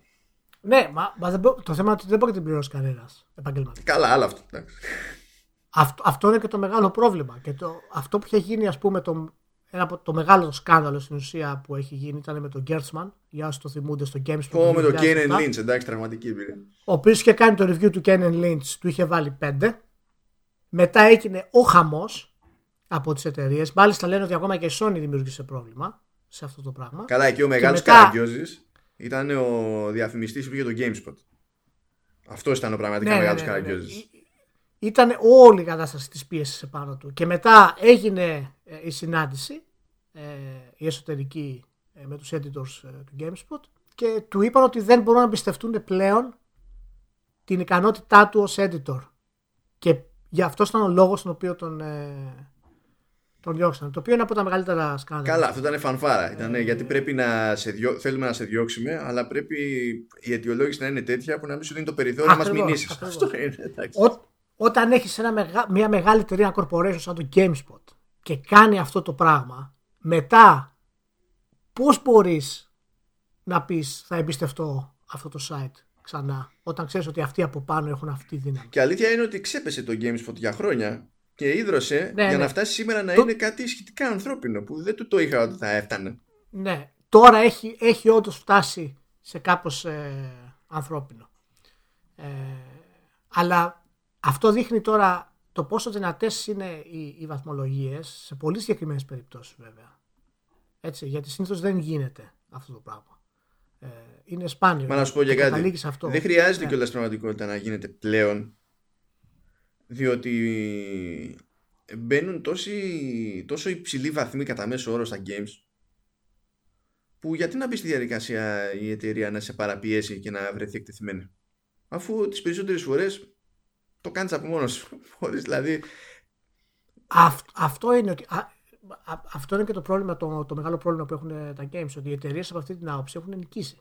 Ε, ναι. Έτσι, δηλαδή όταν έχεις φτάσει, όχι επειδή θα, θα βάλεις 9 και 10 στα παιχνίδια, αλλά όταν έχουν φτάσει να θεωρούν το 7 κακό, έχουν νικήσει. Και έχουν, Οπότε... έχουν νικήσει και σε, και σε δύο μέτωπα. Διότι χρησιμοποιούν αυτό το 7 για, για να θυχτούν προς τον τύπο και να αρχίσουν να λένε τις κλασικές ιδέε ότι εντάξει, σημασία έχει η αποδοχή του κόσμου και ο κόσμος μίλησε. Βέβαια, άμα δεν πουλήσει το παιχνίδι και έχει πάρει, ξέρω εγώ, εννιάρια, είναι ότι ναι, εντάξει, δεν πήγε ακριβώς όπως το θέλαμε, αλλά σημασία έχει ότι πήρε καλές κριτικές. Δηλαδή, δουλευόμαστε. Οι ίδιες εταιρείες τώρα κάνουν άνετα τι κολοτούμπε όλη την ώρα. Και λες, αποφάσισε. Ή σε νοιάζει ή δεν σε νοιάζει. Το ίδιο πράγμα. Τέλος πάντων. Okay. Και έχουν και το άλλο το μέτωπο ότι χρησιμοποιούν τέτοιες βαθμολογίες για να τσακίσουν τα, τα, το, τον πόνος των εργαζομένων. Λες τώρα. Και αυτό στις παλιότερες εποχές, ε, εσύ το έχεις δει και από τότε και το έχεις δει και τώρα περισσότερο. Ε, δηλαδή και τα reviews που κάναμε και είχα κάνει και εγώ ας πούμε στο GamePro ε, υπήρχε πρόβλημα για, το, για τις βαθμολογίες πολλές φορές. Ακόμα και στο Authority όταν κάναμε υπήρχε πρόβλημα με τις βαθμολογίες. Και θυμάμαι και χαρακτηριστικές συναντήσεις. Καλά. Ε, που να, δεν θέλω να αναφέρω ονόματα τώρα. Προσπαθήσαμε να εξηγήσουμε γιατί είμαστε αυστηροί έτσι. Γιατί όταν είσαι αυστηρός, όταν βάλεις το καλό βαθμό, η εταιρεία θα ωφεληθεί διπλάσια. Ναι, και δεν μπορούσε να το συλλάβει αυτό, αυτό είναι το φοβερό, ότι δεν μπορούν να το συλλάβουν. Δεν μπορούν να το συλλάβουν αυτό το πράγμα. Αυτό το πράγμα. Ότι αν, αν καταφέρεις και φτάσεις μια ποιότητα να πει ο κόσμος ότι γενικά συμφωνώ με ό,τι λέει, ας πούμε, το authority, το κάθε authority, και αν βάλει καλό βαθμό θα το αγοράσει το παιχνίδι. Δεν μπορείς να συλλάβουν ότι για να φτάσεις σε αυτό το σημείο πρέπει να χτίσεις πρώτα το 4 και το 3 και το 5. Μόλις τα χτίσεις αυτά, τότε θα αποκτήσουν ε, αξία τα επόμενα. Και αυτό τώρα δεν ξέρω κατά πόσο ισχύει πλέον ε, στο ίντερνετ και στο ίντερνετ παραδείγματος. Όχι, γενικά είναι, Αλλά... γενικά είναι χαλάρα. Γιατί πρόσεξε να δεις τι γίνεται τώρα. Έχει, έχει χαλαρώσει, σίγουρα έχει χαλαρώσει. Μόλις μπεις στη διαδικασία κάποιος και σου πει γιατί του έβαλες τόσο, γυρνάς και του λες: Ωραία, τι έχω γράψει λάθος και τελειώνει η συζήτηση. δεν πάει παραπέρα. Τελειώνουν όλα. Ναι. Μα, μα ξέρεις το θέμα ότι α, ακόμα και να το πάρει υποκειμενικά κάποιος και να σου πει ότι εγώ δεν συμφωνώ με αυτό γιατί εμένα μου άρεσε κτλ. Ναι. Ούτως ή άλλως γυρίζεις και του λες ακριβώς είναι υποκειμενικό. δεν υπάρχει ουσιαστικά επιχείρημα για αυτό το πράγμα. Γενικά είναι πολύ εύκολο να ξεμπλέξει από τέτοια ζήτηση και επειδή το ξέρουν όλοι πλέον, δεν ανοίγει κανένας τέτοια ζήτηση. Δηλαδή πρέπει να είναι πολύ ειδική περίπτωση για να θεωρήσει ότι αξίζει τον κόπο ναι. να δημιουργήσει τε, περιθώριο δηλαδή να το απαντήσεις και να το απαντήσεις έτσι. Δεν είναι πολύ σπάνιο. Ενώ παλιότερα, εντάξει, παλιότερα που και τότε δεν είναι ότι γινόντουσαν. Να σου πω. Δεν ήταν. Ε, πολύ πιθανό ότι θα λυγίσει, ξέρω εγώ, το, το μέσο απαραίτητα. Αλλά θα σου έλεγε ο άλλος ότι κοίταξε να δεις. Έχουμε κάνει ένα συμβόλαιο, ξέρω εγώ, διαφημιστικό. Και ε, μπορούμε και να το κόψουμε το συμβόλαιο. Και εκεί πραγματικά εκείνη την ώρα γελάς και λες ναι καλή φάση αλλά θα πρέπει να, να παλέψεις λίγο παραπάνω για να σπάσεις σύμβαση στην οποία θες να υπαναχωρήσεις το σήμα σου. Δηλαδή, αυτό, αυτό ήταν, αυτό ήταν το, το πρόβλημα τότε. Δηλαδή η πρώτη απειλή που ερχόταν δεν ήταν καν γιατί. Εγώ θυμάμαι μία μόνο περίπτωση ε, στην οποία μας είχαν πει ρε παιδιά, εξηγήστε μας γιατί, ας πούμε, παραδείγματος χάρη. Που αυτό το λες και καλό σημάδι. Λες τουλάχιστον κάποιος αναρωτήθηκε. Όχι, όχι, αυτό, ναι, αυτό το λέω για καλό. Ναι, ναι. Αυτό, γιατί γιατί προφανώς θες να εξηγήσει. Δηλαδή, μόνο και μόνο να, κάποιος να δείξει ενδιαφέρον για την κριτική που έκανες για το προϊόν του. Το οποίο θα έπρεπε να είναι φυσικά να το κάνουν όλοι, αλλά δεν το κάνει κανένας. Καλά, άλλο, άλλο δράμα αυτό, ναι. Ναι. Ε, ήταν καλό. Αλλά η πρώτη απειλή που ερχόταν πάντα, αν υπήρχε κάποιο θέμα κτλ., δεν ήταν θέμα συζήτησης. Ήταν θέμα, να σου πω, εγώ έχω πληρώσει τόσα. Και διαφήμιση. Πώς θα κολλήσει η διαφήμιση με το 5 σου και το 6 σου; Ε, και, εκεί καταλήγει και, και εκεί καταλήγει και η συζήτηση ε, για το πόσο οι βαθμολογίες μπορούν να επηρεάσουν και μου αρέσει που λες στο τέλος ότι το πρώτο πράγμα που ελπίζει ο reviewer είναι να του δοθεί ευκαιρία να βάλει ψηλή βαθμολογία. Ε, ναι. Γιατί το λες αυτό; Γιατί, κοίταξε να δεις, μετά από ξέρω εγώ 10-12 χρόνια reviews που κάνω σε τίτλους Warriors νο, νομίζεις τι, ότι σημαίνει τι ας πούμε. Δηλαδή εγώ κανένα καημό να πηγαίνω να βάζω τρία. Είναι, είναι, έχω καημό μια ολόκληρη σειρά να έρχεται και να ξέρω ότι το ταβάνι υποσυνθήκη. Είναι, ε, είναι το 7. Ναι. Ε, κοίτα, είναι περίεργο αυτό. Αυτό έχει να κάνει περισσότερο τώρα με την ε, τεχνική του, του review και τι εμπνέει το, τον κριτικό. Ένας καλός τίτλος εμπνέει τον κριτικό να γράψεις καλύτερα. Γιατί μπορείς να βρεις πάρα. Είναι πολύ εύκολο να βρεις αρνητικά ναι, στα ναι. παιχνίδια. Οποιοδήποτε παιχνίδι και να πάρεις που θεωρείς ότι είναι τρομερό ή τέλειο κτλ. Εάν κάτσεις να το βάλεις κάτω να το τεμαχίσεις, παραδείγματος χάρη, θα βρεις πάρα πολλά σφάλματα. Το θέμα είναι ότι αν, αν ένα παιχνίδι στο σύνολό Γι' αυτό δεν πρέπει να βάζεις 10 ηλία και να βάζεις 9,9. Γιατί Ναι, βρήκε το καταλαβαίνω αυτό. Εντάξει. κατάλαβες. Εντάξει, το καταλαβαίνω αυτό, συμφωνώ. Ε, λέω από εδώ και πέρα να το ξεκινήσω αυτό το 9, ούτε καν 9,9. 99,6. Εντάξει. τι- 90, 96, ακ- ακόμα θυμάμαι το review του Summer Max ήταν 92,3 στο PC, στο PC Gamer το αγγλικό πριν 15 χρόνια από ό,τι είχε βγει το Summer Max. Είναι που λες, δε, δε, δε- λες δεν μπορεί. Πήγε να πατήσει 0 στο numpad και πάτησε κάτι άλλο. δεν μπορεί. Γιατί όχι 92,3 και 2 τέταρτα; Γιατί, για ποιο λόγο; Γιατί μπορεί να φοβήθηκε ότι δεν είναι εξοικειωμένοι όλοι με τα κλάσματα, ρε παιδί μου. Οπότε Ναι. σου λέει εντάξει, μην το χοντρίνουμε.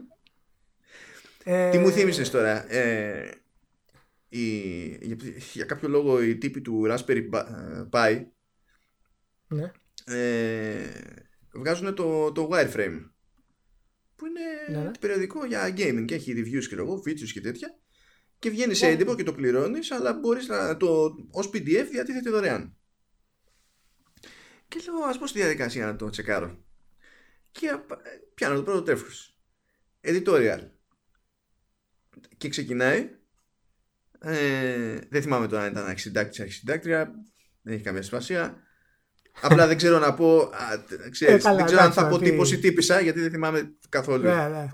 Τέλος πάντων, όποιος στο editorial λέει ότι θεωρούμε ότι υπάρχει ένα θέμα, ξέρω εγώ, γενικά στην κριτική για τα games τη σήμερα. Και μπαίνει στη διαδικασία και λέει κάποια πράγματα τα οποία είναι αρκετά λογικά. Λες, κάτσε, άμα Μμμ. ξεκινάει έτσι, μπορεί όντως να έχει γίνει κάτι Μπορεί. ok, ξέρω εγώ εδώ. Κάτσε να πάω παραπέρα να δω τα πρώτα reviews. Assassin's Creed ε, Odyssey 92. 92. Ναι. Δηλαδή με έθιξε έτσι κι αλλιώς το, το δεύτερο ψηφίο. Γενικά. Με, με έδειξε το δεύτερο ψηφίο. Έτσι κι αλλιώς. Και λες. Και εγώ ήθελα Μάλιστα. να, γι, Και το να, wireframe να είναι ισχύει. καινούριο, έτσι. Ναι. Και εγώ ήθελα να ισχύει, αλλά δεν φτάνει μόνο αυτό. Εντάξει. Τι μανία είναι αυτή με το 92 πάντως; Τι μα... Δηλαδή, αυτός που διαβάζει το review και όλοι εσείς που μπορεί να ακούτε το podcast και πηγαίνετε σε άλλα site τα οποία έχουν βαθμολογίες τέτοιες κτλ. Τι σας λέει το 92 σε σχέση με το 91. Πραγματικά δηλαδή. Το έχετε κάτσει να το σκεφτείτε ποτέ. Εάν ας πούμε παραδείγματος χάρη θέλετε να, να αποφασίσετε αν θα αγοράσετε έναν τίτλο ή όχι. Και η διαφορά είναι 88 και 87. παραδείγματος. Όταν παίρνει τέτοια νούμερα για βαθμολογίες, η μόνη φράση που μου έρχεται στο μυαλό είναι παντελώς άσχετη, αλλά ειλικρινά σου μιλάω, είναι η μόνη ατάκα που μου έρχεται στο μυαλό. Το βρώμικο 89. δεν μπορώ να πάω πιο σοβαρά από εκεί. Όχι, είναι, είναι πραγματικά είναι λίγο περίεργο αυτό. Αυτό θα το συζητήσουμε και πιο εκτενέστερα σε, ένα, σε άλλο podcast κάποια στιγμή. Καλά, αυτό το θέμα δεν κλείνει ποτέ, άσα. Ε, Ναι, ναι, γιατί έχει και σημασία να συζητήσουμε για το, για το αν πραγματικά φτάνουμε σε μια εποχή όπου τα reviews δεν θα παίζουν ρόλο. Καθόλου. Γιατί οι χρήστες αυτή τη στιγμή αυτοβαθμολογούν τα πράγματα και υπάρχουν πάρα πολλές ε, περιπτώσεις όπου ένα παιχνίδι έχει θαυτεί ήδη από τα comments στα Metacritic scores, από το word of mouth, στα forums, πριν καν βγουν τα υπέρ review. Έχουν αποφασίσει ήδη, είτε για καλό είτε για κακό. Οπότε αυτό έχει, θα έχει λίγο ψωμί να το ξανασυζητήσουμε αυτό περισσότερο. Εντάξει, κοίτα, δεν το γλιτώνεις. Άμα προλάβουμε να, να, να πιάσουμε την Epic, για κάποιο λόγο η ιστορία της Epic πιάνει και αυτό το ζήτημα. Ναι, ναι, ναι, ναι. Κοίτα, την Epic μπορούμε να την πιάσουμε. Αλλά να πω πρώτα ότι η Kate Perry, Ναι, ναι, ναι. η Kate Perry θα εμφανιστεί στο Final Fantasy Brave Exvius. Το οποίο είναι ένα mobile free to play της ε, Square Enix και θα εμφανιστεί ως playable χαρακτήρας. Για- Αλλά όχι, για γιατί όχι; πολύ, αλλά όχι για πολύ καιρό. Είναι limited time. Και έχει προσφέρει και ένα τραγούδι, το Immortal Flame. Το οποίο μιλάει για κάποια χαμένη αγάπη που ακόμα και η, η φλόγα. Και Δεν μπορεί να το πει ενώνει τους- καν. εν- ενώ- ενώ- ενώνει. Άσε με να το πω. Ενώνει, ενώνει τους εραστές οι οποίοι είναι χωρισμένοι στη, σε δύο άκρα. Που είναι, όλα αυτά είναι νοήματα που ταιριάζουν με ένα free to play. Είναι αυτή του. Υψ- Να σου πω, είναι Final Fantasy. Final Fantasy Brave Exvius. Πάντως να σου πω κάτι. Αυτοί οι Άπωνες με τους τίτλους Θα γράψω βιβλίο. Μα την Παναγία στο λέω. Θα γράψω βιβλίο που θα έχει μέσα όλους τους Ιαπωνικούς τίτλους. Δεν υπάρχουν τίτλοι τους. Όχι, ναι, ναι, δηλαδή ειδικά όταν πιάνεις για, για fantasy settings και πρέπει να μπουν στη διαδικασία να βαφτίσουν λαούς, να βαφτίσουν χώρες. το Ace Combat πιάνει που θέλει να πιάσει, να φαντάζεται ότι υπάρχουν κάποιες χώρες που δεν υπήρξαν ποτέ, ας πούμε, και λες καλά, ένα λίγο πιο φυσιολογικό όνομα που να θυμίζει όντως όνομα χώρας. Οι, οι, Ιάπωνες, ναι, οι Ιάπωνες είναι η μοναδική χώρα που μου κρατάνε τη θεωρία μου από, το, από τη θεωρία των ονομάτων που έχω από το να είναι τελείως επιστημονική.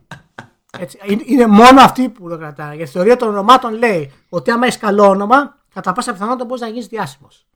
Και κάθε, και κάθε διασημότητα έχει πολύ καλό όνομα στι περισσότερες περιπτώσεις. Με τους Ιάπωνες δεν γίνεται. δεν γίνεται, είναι αδύνατο. Υπάρχουν εξαιρέσεις φυσικά. Α, μετά βλέπεις το άλλο λέγεται Brave Default. Τι Brave Default; Βρες κάποιο άλλο τιτλάκι ψι... να είναι πιο ωραίο. Ψιλοκάθεται αυτό, εντάξει. Είναι, είναι λίγο ποζέρικο. Τι ψιλοκάθεται, μπορεί. Brave Default. Yokoriko Chicken Horse ε, slash 4 of the Fantasy. Δηλαδή, επίσης, α, και να πω ότι και πριν την Gate Perry ναι. ήταν και η Αριάννα yeah, uh, Grand, Grande στο Final Fantasy. Και έρχεται μετά και η συνεργασία με τον Skrillex για το, για το Kingdom Hearts 3 και λες γίναμε. Τι κρύβει η Square Enix; Τι κρύβει; Λεφτά για πέτα να κρύβει, σου... προφανώς. με το Superstar. Τι μας κρύβει; Τι μας κρύβει; Επίσης, ε, εντάξει, καταλαβαίνετε ότι προσπαθούμε να το κάνουμε και λίγο light ε, το podcast. Γιατί έρχονται Χριστούγεννα. Και ακριβώς μέσα στα Χριστούγεννα λοιπόν μάλλον είχαμε, ε, έχουμε το εξής. Πρώτον, έχουμε θάψει τη Steam σε δύο podcast.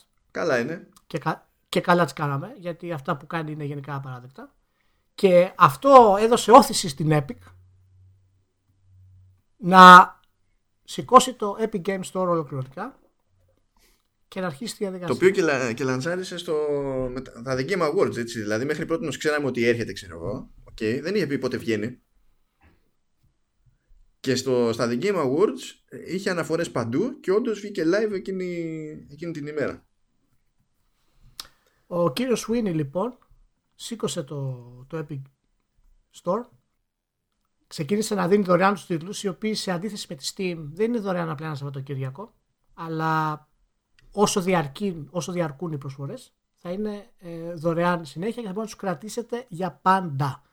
Οπότε σήμερα, πριν πούμε για το Epic Ναι, ξεκινάει με το Subnautica αυτές τις μέρες. Ναι. Και κατεβάστε με το, το Subnautica όπως και δίποτε, εάν δεν το έχετε παίξει. Ε, μην χάσετε αυτή την ευκαιρία. Είναι εξαιρετικό το, το παιχνίδι, εξαιρετικό survival. Είναι λίγο τρομακτικό. Άρα δεν το έπαιξες κάτι... και μιλάς στην τύχη. Έχει κάτι... Όχι, το έπαιξα μάλλον. Το έπαιξα. Απλά ακόμα. Ε, το έχω παίξει 24 λεπτά.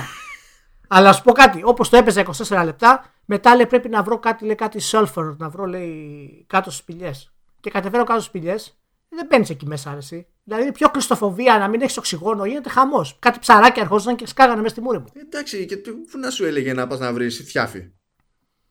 Να μου το είχε τριγύρω εκεί στα κοράλια. το διάβη εκεί στην ακτή. Στην ακτή το φτιάχνει. στην ακτή. Στην ακτή. Που μου το είχε να πάω να σκάψω κάτω μόλις επιβίωσα από το τέτοιο. Και αυτά ψαράκια μάλλον σκάνε μέσα στην πούρη σου. Ξέρεις, είναι, είναι πολύ τρομακτικό. Αφήνουν και ένα πράσινο. Παναγία, δεν μπορώ. Τέλος πάντων, θα αναγκαστώ. είναι αηδία. Το ψάρι γενικά είναι αηδία. Παιδιά, έχει πλάκα, αλλά το ψάρι γενικά είναι αηδία. Το ψάρι είναι κομμωδία, δεν είναι αηδία. Εντάξει, ναι, είναι, είναι και κομμωδία. Δηλαδή είναι σοβαρό. Έχεις δει ποτέ ψάρι με σοβαρό βλέμμα, ας πούμε. Δεν βγαίνει. όχι, όχι, δεν έχει, δεν έχει. Τα καβούρια έχουν λίγο ψηλό καλό βλέμμα. Ψηλό μπορεί, αλλά έτσι όπως περπατάνε δεν έχουν ελπίδα. το... Λοιπόν, αυτό, ε, είναι αυτό που Τα καβούρια είναι punk, γι' αυτό περπατάνε έτσι. Πάνε κόντρα στις συμβάσεις. Μα, δεν αντέχω, δεν θα κάνω podcast. Να σου πω. Ε, το Epic Games Store είναι η απάντηση που περιμέναμε για τη Steam. Τι πιστεύεις; Πριν απαντήσω επακριβώς έχω να πετάξω μία φράση μόνο, μία, μία προτασούλα. Για πάμε. Βασικά ερώτηση, αλλά είναι ρητορικό τώρα. Έχεις συνειδητοποιήσει πόσα stores που κυνηγάνε τις δικές, του τις δικές τους αποκλειστικότητες υποτίθεται που είναι τέλος πάντων timed συνήθως έχουν σκάσει στο PC γενικά; Stores. Ναι. Ναι, ναι, ναι. Είναι, είναι σχεδόν επιδημία πλέον.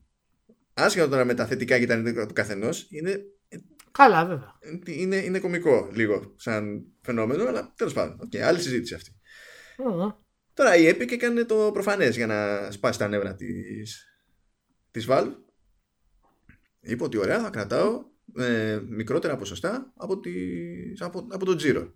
Οπότε από εκεί που, Ναι, αυτό- η- Αυτό είναι το πιο βασικό. ναι, από εκεί που η Valve χρεώνει κατά κανόνα 30 και έχει μια αποκλιμάκωση όσο ανεβαίνει ο τζίρος τέλος πάντων πηγαίνει σε 25 και 20 ε, δεν θυμάμαι αν πέφτει και 15 αλλά τέλος πάντων πέφτει δεν πέφτει η Valve Ε, σου δεν λέει πέφτει. ότι ε, εγώ σου κρατάω το 12% Η Epic. ναι, ναι, η Epic. Σου λέει ότι κρατάω το, το 12%. Και κάνει επίσης και κάτι άλλο που τώρα που ξεκινάει την παίρνει να το κάνει.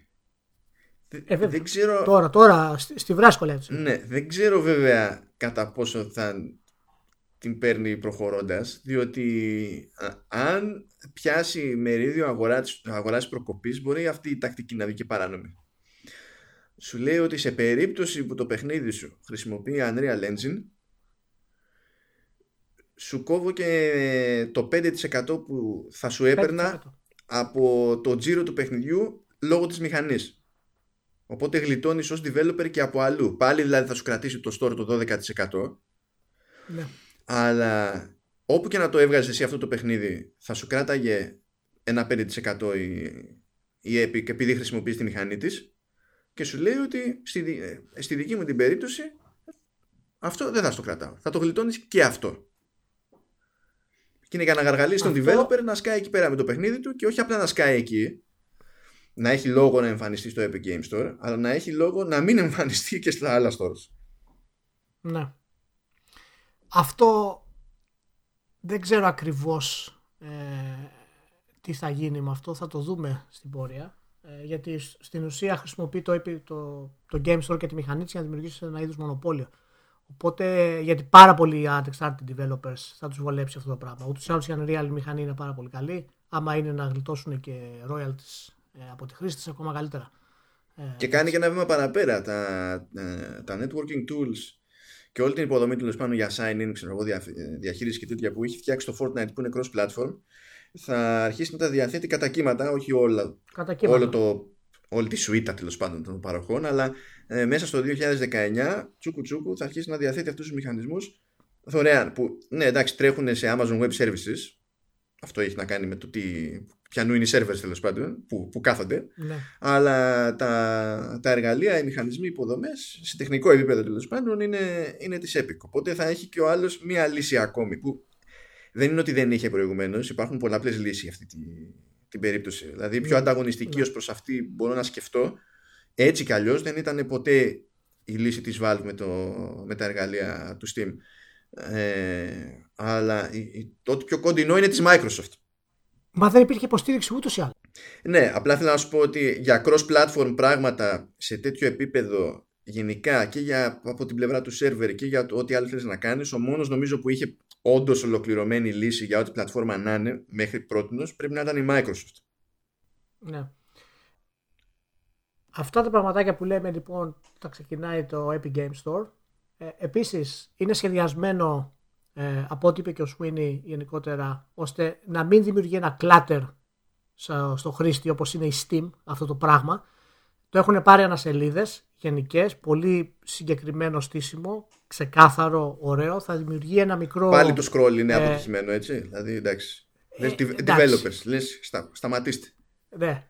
Θα δημιουργεί ένα μικρό Twitter feed για να μπορείς, άμα, είσαι, άμα έχεις ένα παιχνίδι, να σου έρχονται πληροφορίες για το παιχνίδι χωρίς να σου γεμίζουν την οθόνη. Απλά να πατήσεις σε άλλο μενού, υπομενού και όλες αυτές τις χαζομάρε που κάνεις Steam. Και συν αυτό υπάρχει και η σχέση που έχει με τους content creators που θα ξεκινήσει η Epic. Το οποίο θα επιτρέπει στις εταιρείες με τα παιχνίδια που βγάζουν τα παιχνίδια να τους χρησιμοποιούν ως πρόθυτε και να τους δίνουν και χρήματα από αυτό το πράγμα μέσω του store.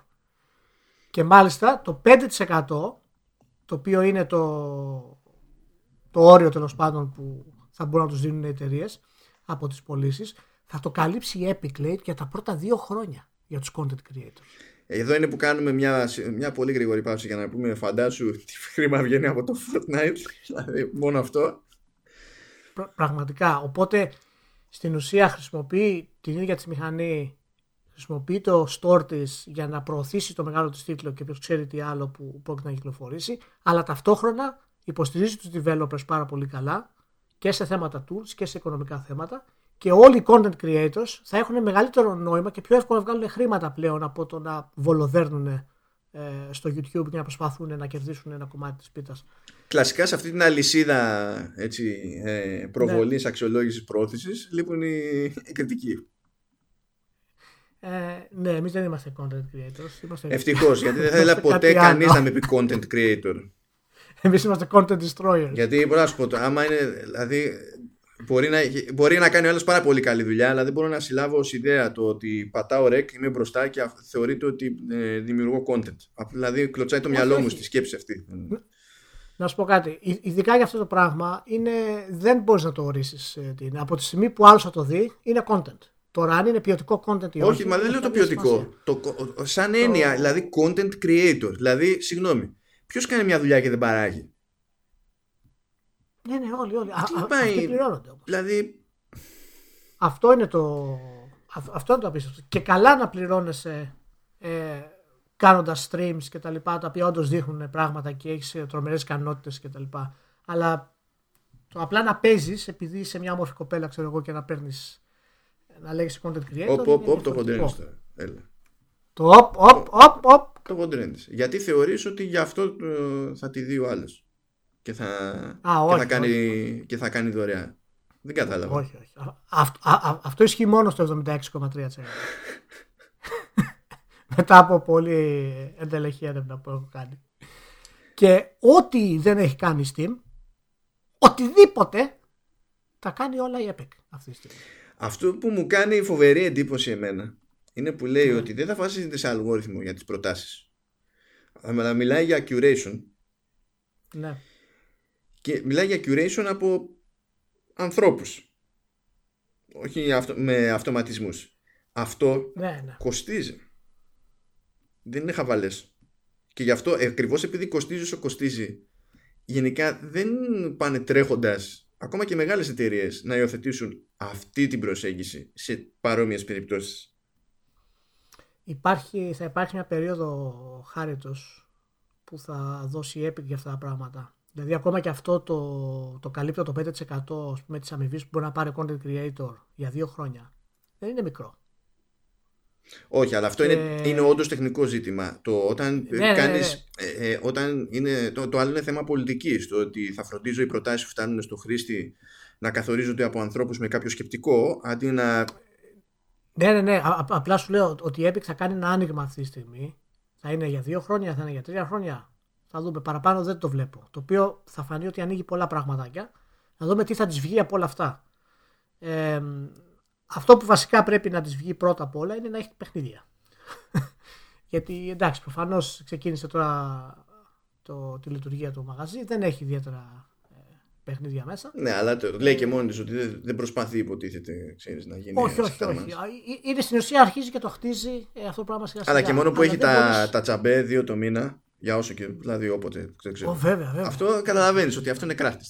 Τυράκι. Ε, βέβαια, ναι, ναι, αυτά είναι φτιαγμένα για αυτό το πράγμα. Και μ' άρεσε πάντως γιατί είναι πραγματικά στοχευμένη η προσπάθεια ενάντια στη Steam. Α, ναι. Ε, γιατί, γιατί έχουν προσλάβει το Γκαλιόνκιν, το Σεργέη Γκαλιόνκιν, ο οποίος ήταν υπεύθυνος για το Steam Spy και για χρόνια ας πούμε παρακολουθούσε τη Steam και έβγαζε τα στοιχεία της έξω για το τι παίζουν οι παίχτες, τι αγοράζουν οι χρήστες, ε, curators, ιστορίες κτλ. Μέχρι που η Valve άλλαξε τα, τα νομικά πλαίσια εκεί και δεν μπόρεσε να το συνεχίσει όπως, όπως θα ήθελε. Ο, ήταν και θέμα του GDPR αυτό, δηλαδή δεν είχε και φοβερές ναι. εναλλακτικές. Και, ναι, και τον πήρε και του πέλα εδώ και τον έβαλε να δουλεύει πάνω στο Epic Game Store. Δηλαδή όλη η προσπάθεια της, ε, της Epic είναι δηλαδή στρατηγική τρομερή. Τρομερή. Λοιπόν, σου έχω, και... σου έχω πολλές ναι. λεπτομεριούλες ναι που είναι, είναι το πραγματικό άλλο το πίπερο.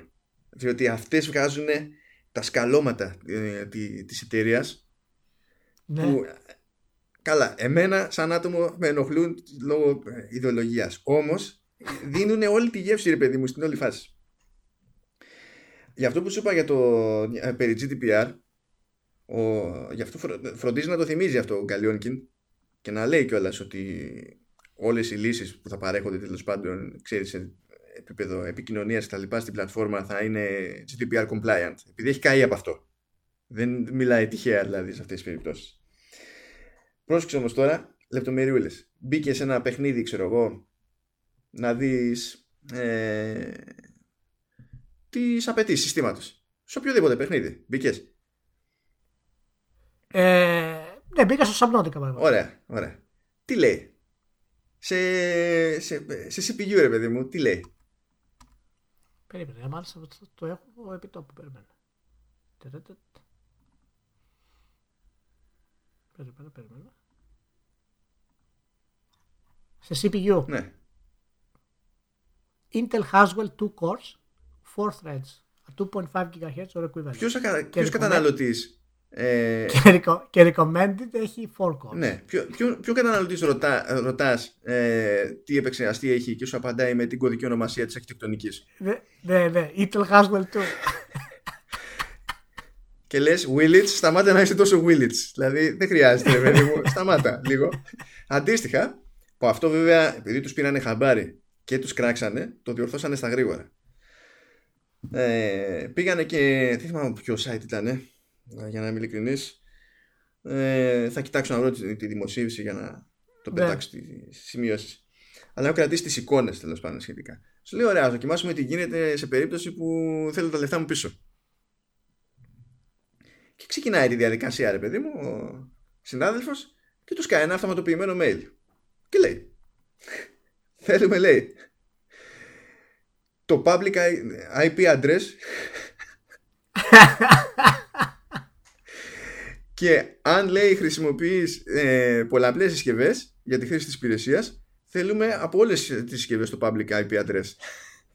Ναι, τι έφαγες χθες; Θέλουμε λέει... Πού, πού κουρεύεσαι; την ημερομηνία δημιουργίας του λογαριασμού σου στο Epic Game Store. Θέλουμε το, το τιμολόγιο ο Χριστός και η Παναγία. Ε, και σου λέει ότι στο, το, τιμολόγιο το έχει ID που ξεκινάει με το γράμμα A, ξέρω εγώ, και έχει 8 ψηφία. Το θέλουμε, λέει αυτό. Θέλουμε τοποθε... όχι την τοποθεσία από την οποία έκανες την αγορά. Θέλουμε τις τοποθεσίες από τις οποίες έχεις κάνει αγορές με το συγκεκριμένο λογαριασμό. Μανώ, λοιπόν, αλλαγή. Αλλαγή, γιατί θα πάθω κεφαλικό. Αυτή είναι η μισή, δηλαδή, αυτή είναι η μισή λίστα, έτσι. Είναι η μισή λίστα. Έχει άλλα τόσα. Λοιπόν, όχι. Πάμε PlayStation δηλαδή, Award. Ε, σε... Πάμε PlayStation Award. Ζητάνε στα σοβαρά ημερομηνία του τελευταίου login επειδή εσύ κάνεις mental note όταν κάνεις login και λες και θυμάσαι την επόμενη μέρα τη μεθεπόμενη ακριβώς πότε ε, ε, εγώ δεν θυμάμαι πότε έφαγα το Στεφάνο Κορέτσι και συνεχίζει πάντα σημαδιακή ημερομηνία στη ζωή ενός ανθρώπου και συνεχίζει και λέει τα ονόματα οποιονδήποτε accounts από PlayStation, Switch, Twitch και Xbox λέει έχεις συνδεδεμένο με το, με το Epic Games Store και φρικάρει ο άνθρωπος που τα είδε αυτά σου λέει δεν μπορεί να είστε σοβαροί για κανένα λόγο γιατί σου λέει εκεί ο, Ό,τι πας που το σκέφτηκε αυτό ότι είμαστε πάρα πολύ. Παίρνουμε πολύ στα σοβαρά το ζήτημα ασφαλείας και ξέρεις, δεν θέλουμε αυτό και ό,τι να είναι. Ναι. Και τρώνε κρά. Με τη μία δηλαδή βλέπουν ότι δεν τους παίρνει. Λέει ότι, οκ, απλοποιήσαμε το, το mail. Ε, και τώρα το μόνο που σου ζητάει, το μόνο που σου ζητάει είναι το, το invoice ID. Ότι, ο κωδικός συναλλαγή, δηλαδή αυτό το πράγμα. Που είναι, εντάξει, είναι λογικό, θα το ζητήσεις. Yeah. Ε, Λοιπόν, ε, οπότε συγχαρητήρια στην Epic. Μπράβο, καλή συνέχεια. Θα στηρίξουμε την εταιρεία αυτή. Θα στείλει και ένα mail το Vertical Slice στην Epic με συγχαρητήρια. Ναι. ε, και θα λέει μπράβο, παιδιά. Και σανότερα, άμα χρειάζεται κάποια υποστήριξη από το Vertical Slice, θα είμαστε εδώ. Αρκεί να δίνετε κάθε εβδομαδούλα ένα παιχνιδάκι. Εγώ, εγώ δεν, δεν υπάρχει περίπτωση να, να υποστηρίξω. Το Epic Games τώρα έχει. Θα σας, θα σας βάλουμε 9,5 στο review του, του ναι. Epic Games Store στο review του Epic Games Store. Ε, κοίτα δεις τώρα, είπαμε ότι θα μιλήσουμε τώρα για τις τιμές στο παιχνίδι. Κάτσε, κάτσε, κάτσε. Νομίζω ότι, έτσι, νομίζω ότι έτσι θα τη βγάλεις. Όχι, αυτό λέω θα πάει πολύ. Α, ωραία. Ο- ωραία. Οπότε, οπότε αυτό με τις ε, τιμές το θεματάκι θα το κάνουμε τη... όχι την άλλη φορά. Γιατί την άλλη φορά θα είναι ένα πιο σύντομο podcast γιατί έρχονται Χριστούγεννα και πρέπει να κάνουμε κι εμείς κάτι άλλο. Δεν θα είναι δηλαδή μία μισή ώρα, θα είναι μία ώρα και ένα τέταρτο. Ε, οπότε, ναι, τι, τι, κάτι πήγες να πεις. έχω, έχω κάτι ακόμη. έχω κάτι Γιατί ακόμη. έχω θέματα, εγώ έχω θέματα. Για πες. Και εγώ έχω θέματα, αλλά έχουν και στην Epic θέματα στο κεφάλι τους. Γι' αυτό. Όταν σου είπα ότι ε, έχω μαζέψει περισσότερες σημειώσεις από όσο έπρεπε, το εννοούσα. Το έλεγα πλάκα. Ε, Ναι, αλλά μην, μην διαλύσουμε και τους ακροάτε. όχι, όχι, όχι. Γιατί. ναι. Για πες. Ε, ένα, ένα πραγματάκι έχω να πω ακόμα για το θέμα. Οχ, οχ, είναι οχ, ότι- οχ, Ξέρω, εγώ, για- ξέρω εγώ τι λέω. ότι δεν, δεν θα επιτρέπει. Ε, δεν θα δίνει το OK τέλος πάντων σε τίτλους που είναι για ανήλικες. Τι εννοείς με αυτό, μάλλον. Αυτό που άκουσες, Ηλία. Που μπορεί αυτό να είναι σχετική έννοια στην Αμερική, όπου και καλά το, η, η στάμπα mature δεν σημαίνει 18 και. Ε, επειδή στην Ευρώπη όμως το 18 και δεν το χρησιμοποιούμε σαν καθυστερημένη όταν έχει τη ώρα να έχουμε σήμανση πάνω, δεν ξέρω πώς θα τη δουν ακριβώς στο, στο ζήτημα αυτό. Συγγνώμη, και πού θα παίξω εγώ το Last of Us το 2. Για επειδή δεν το έπαιζε στην Epic, μωρέ, καημένε και εσύ που θα έπαιζε το The Last of Us. Βγάζω νέο αυτή τη στιγμή. Το Last of Us 2 ετοιμάζεται και εκτός PC. Ναι, εντάξει. Να, να το ξέρετε. 4K. Μόνο native 4K. Και όχι στη μου κονσόλα της Sony καινούρια. Που θα είναι. Όχι, όχι. Η, η, η καινούργια της Sony κονσόλα θα είναι φοβερή, τα είπα. Είπαμε, είπαμε 8K 120 FPS. Τι, ναι, τι εννοείς με το mature τώρα, για, τι εννοείς mature, τι εννοείς, να είναι το 18 plus με αυτή τη λογική θα το πάρουν. Ε, Τι εννοείς δηλαδή. Κοίτα, το, όταν λένε adult only, στην Αμερική έχει σήμανση AO, adult only. Στην Ευρώπη AO. είναι 18 plus. Με τη διαφορά σωστό. ότι στη δεκα- στην Ευρώπη το 18 plus δεν θεωρούμε ότι δεν μας φαίνεται καταστροφή. Στην Αμερική το θεωρούν γιατί σε- βγαίνει μετά η Walmart και λέει «Α, εγώ δεν το βάζω στο ράφι. Και τε- μα- μας πήρανε τα ζουμιά, ας πούμε, στη, στη φάση. Ναι, οκ.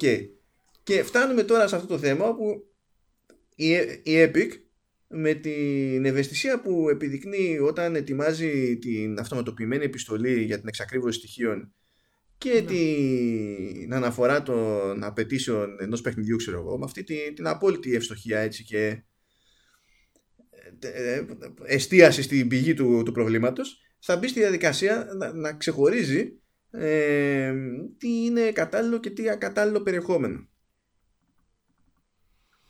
Επειδή το έχουν πετύχει τόσοι Λοιπόν, άλλοι ας- τόσο καλά, τόσο ωραία, Ναι, ναι, ναι, επειδή αυτό δεν, δεν έχει κανένα κίνδυνο κανένα. καθόλου, είναι μια αποδειγμένη διαδικασία. Λοιπόν, ας το δούμε ακριβώς τι θα, τι θα κάνουν με Και αυτό. το κερασάκι, και, πώς, και, και πώς θα γίνει για να δεις ότι η Epic η εφαρμογή του. φαντάζεται Για ότι πες. θα γίνει Disney του, του gaming, όχι με τα παιχνίδια της, Α. αλλά στα μυαλά. Στα μυαλά. Ρε μάνο, τι δηλώσεις. Η, η υπηρεσία δεν θα έχει comments. Ναι, όχι, κα, καλύτερα. Φυσικά και καλύτερα. Αλλά όταν τα λέμε εμείς Ούτε είμαστε comment θέλουμε, ψυχοπαθείς. ούτε review. Όταν θα τα κάνει η Epic είναι και γαμό τα άτομα. Ναι, ναι, ναι. Όχι, ναι. Ούτε comments, ούτε review from, από τους χρήστες. Τίποτα. Τίποτα. Δεν έχει Ας τέτοια. κάνω ένα forum. Και μέσα σε όλα, για να το δέσω με την Disney, λες, ε, φα- φαντά, ό- όλα αυτό, το ότι έγιναν αυτά τα πράγματα μέσα σε 10 μέρες με ξεπερνάει. Γιατί ότι, ότι μιλάμε για την ίδια εταιρεία με όλα, σε όλα αυτά τα παραδείγματα. Έφαγε σήμα τώρα για το creative mode του Fortnite και έχει άλλους κανόνες για το creative mode επειδή θέλει να το κάνει πιο φιλικό στα παιδιά, ξέρω εγώ, όπως είναι το Minecraft και τέτοια. Ναι, ναι, ναι. Ζητάει από τους χρήστες ενώ τα όπλα που εμφανίζονται εντός του παιχνιδιού πατάνε πάνω σε πραγματικά όπλα και έχει συνηθίσει ο άλλος να τα λέει έτσι όπως τα ξέρει. ναι, ναι. Θέλει στο creative mode οι χρήστες να αναφέρονται σε αυτά τα όπλα με το όνομα που τους έχει δώσει η Epic, το οποίο είναι πιο άκακο και πιο χαριτωμένο.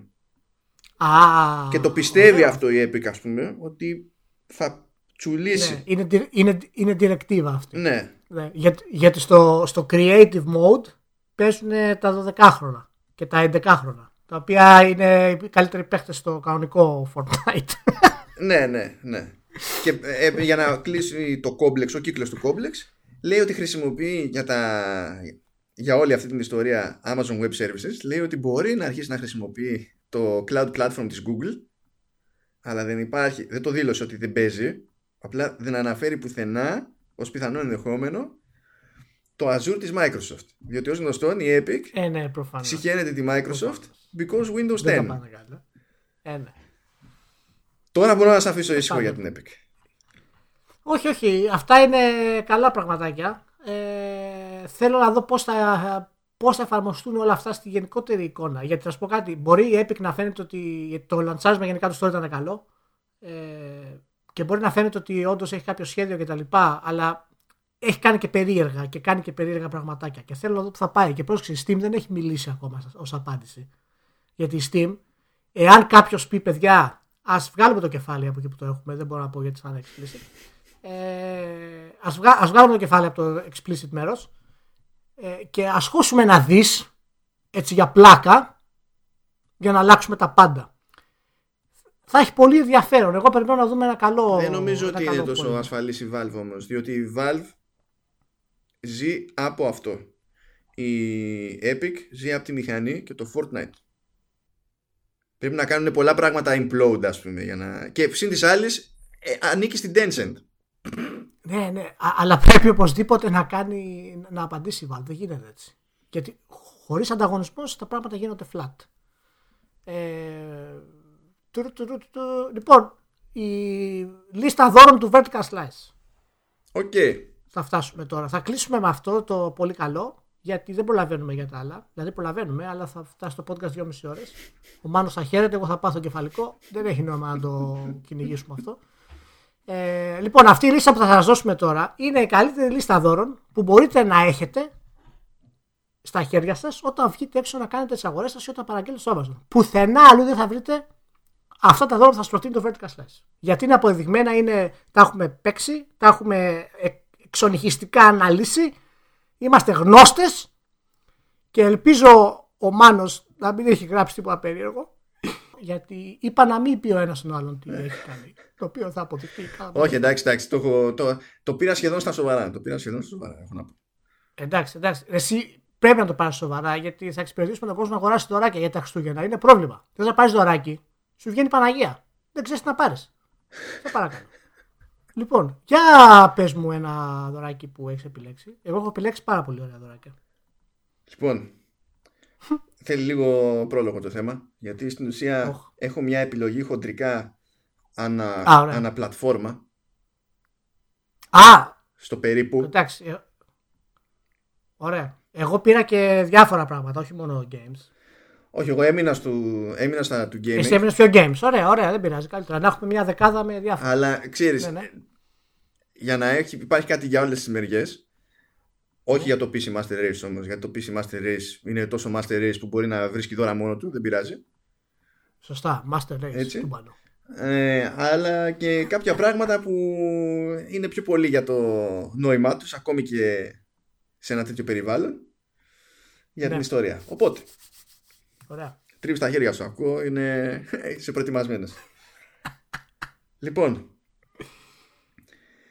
αν μιλάμε για PlayStation, Πρόσεξε τι θα πει. κάποιος πρέπει να κάνει δώρο σε κάποιον το Detroit. Α- Ας, Ω. ας είναι το ρημάδι, το, α- ας είναι αυτό το βραβείο του Detroit σε αυτή τη ζωή.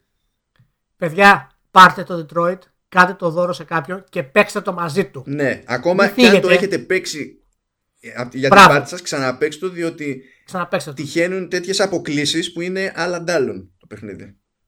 Ναι. Μην πάτε σε. Το αφήσετε να παίζει και βγείτε έξω, πάτε πιείτε κανένα μπύρα ή πάτε να δείτε κανένα show. Λοιπόν, Μου έλεγε ένας, ανα... Detroit, μου όπως- έλεγε ένας αναγνώστης ότι συγκινήθηκε απίστευτα ξέρω εγώ με κάποια συγκεκριμένα σκηνικά με την κάρα Μμ. και μου τα περιέγραφε και δεν μου θύμιζαν τίποτα και λέω ή έχω φρικάρει τελείως. ή ξέρεις ή το, το branching είναι το απόλυτο έπος ξέρω εγώ όντως ναι, ναι. και ήταν όντως άλλα ντάλλον Και μία παρενθεσούρα για να πούμε και τα, τα καλά νέα γι' αυτό. Ότι το Detroit έγινε ο τίτλος με τις καλύτερες πωλήσεις της Quantic Dream. Πάνω από 2 εκατομμύρια. Οπότε συγχαρητήρια στον κύριο Cage. Παρά τα περίεργά του και τα σφάλματά του, αγγίζει τον κόσμο και συνεχίζει να πηγαίνει καλά. Έχω έναν άλλον ε, τίτλο που θεωρώ δύσμηρο τέλος πάντων σε αυτή τη ζωή για την περίπτωση του Switch. Σε... ποιο- Switch. Ναι. Για πάμε.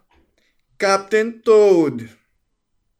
Captain Toad. Captain Μπράβο. Toad. Δεν έχει σημασία ότι δεν είχατε Wii U και ήταν παιχνίδι του Wii U. Δεν έχει σημασία που βγήκε το Super Smash. Δεν έχει σημασία. Captain Toad. Πάνω στη Μπράβο. φάση των Χριστουγέννων θα λέτε ευχαριστώ σαν να μην υπάρχει αύριο. Πω, Τι promotion είναι αυτό. Μα δεν είναι ότι είναι το, το απόλυτο παιχνίδι, αλλά δεν υπάρχει τρόπος να το παίξεις αυτό το πράγμα και να, να μην φύγεις με την εντύπωση ότι κάτι καλό συνέβη στη ζωή σου σήμερα. Ε, ναι, ναι. Είναι πάρα πολύ θετική η ενέργεια που σου βγάζει. Αυτό, αυτό, αυτό είναι που, που με τρελαίνει, ρε παιδί μου. Δηλαδή, αν, αν έπρεπε να πάω με αυτή την αίσθηση να πάω σε μια εναλλακτική για Switch, θα πήγαινα σε Pokemon Let's Go. Όχι επειδή δεν έχει τις αβομάρες του, αλλά επειδή αν πούμε ότι το κλίμα πρέπει να είναι χριστουγεννιάτικο, ε, τι να γίνει. Αυτό λειτουργεί, ρε παιδί μου. Ναι. Για το, Εξ- Xbox? για το Xbox; Που δεν έχει τόσο... Το Halo Combat Evolved. Τώρα αυτό... αυτό, δεν, αυτό δεν κάνει για Χριστούγεννα. Τι να γίνει τώρα. Δηλαδή Εντάξει, εντάξει, το δέχομαι. δεν, δεν κάνει για Χριστούγεννα. Το δέχομαι, το δέχομαι. Αλλιώς το, το, το Master Chief Collection από μόνο του, ας πούμε, είναι, είναι μάθημα ιστορίας και ταυτόχρονα απόδειξη για το ότι δεν υπάρχει λόγος να Ναι. ενθουσιαζόμαστε με Α- τόσα άλλα που ενθουσιαζόμαστε στο shooting τέλος πάντων εδώ και χρόνια. Ε, απλά φαντάζομαι ότι όπως έχει Xbox πρέπει να το έχει αυτό. Ιδάλω Ναι.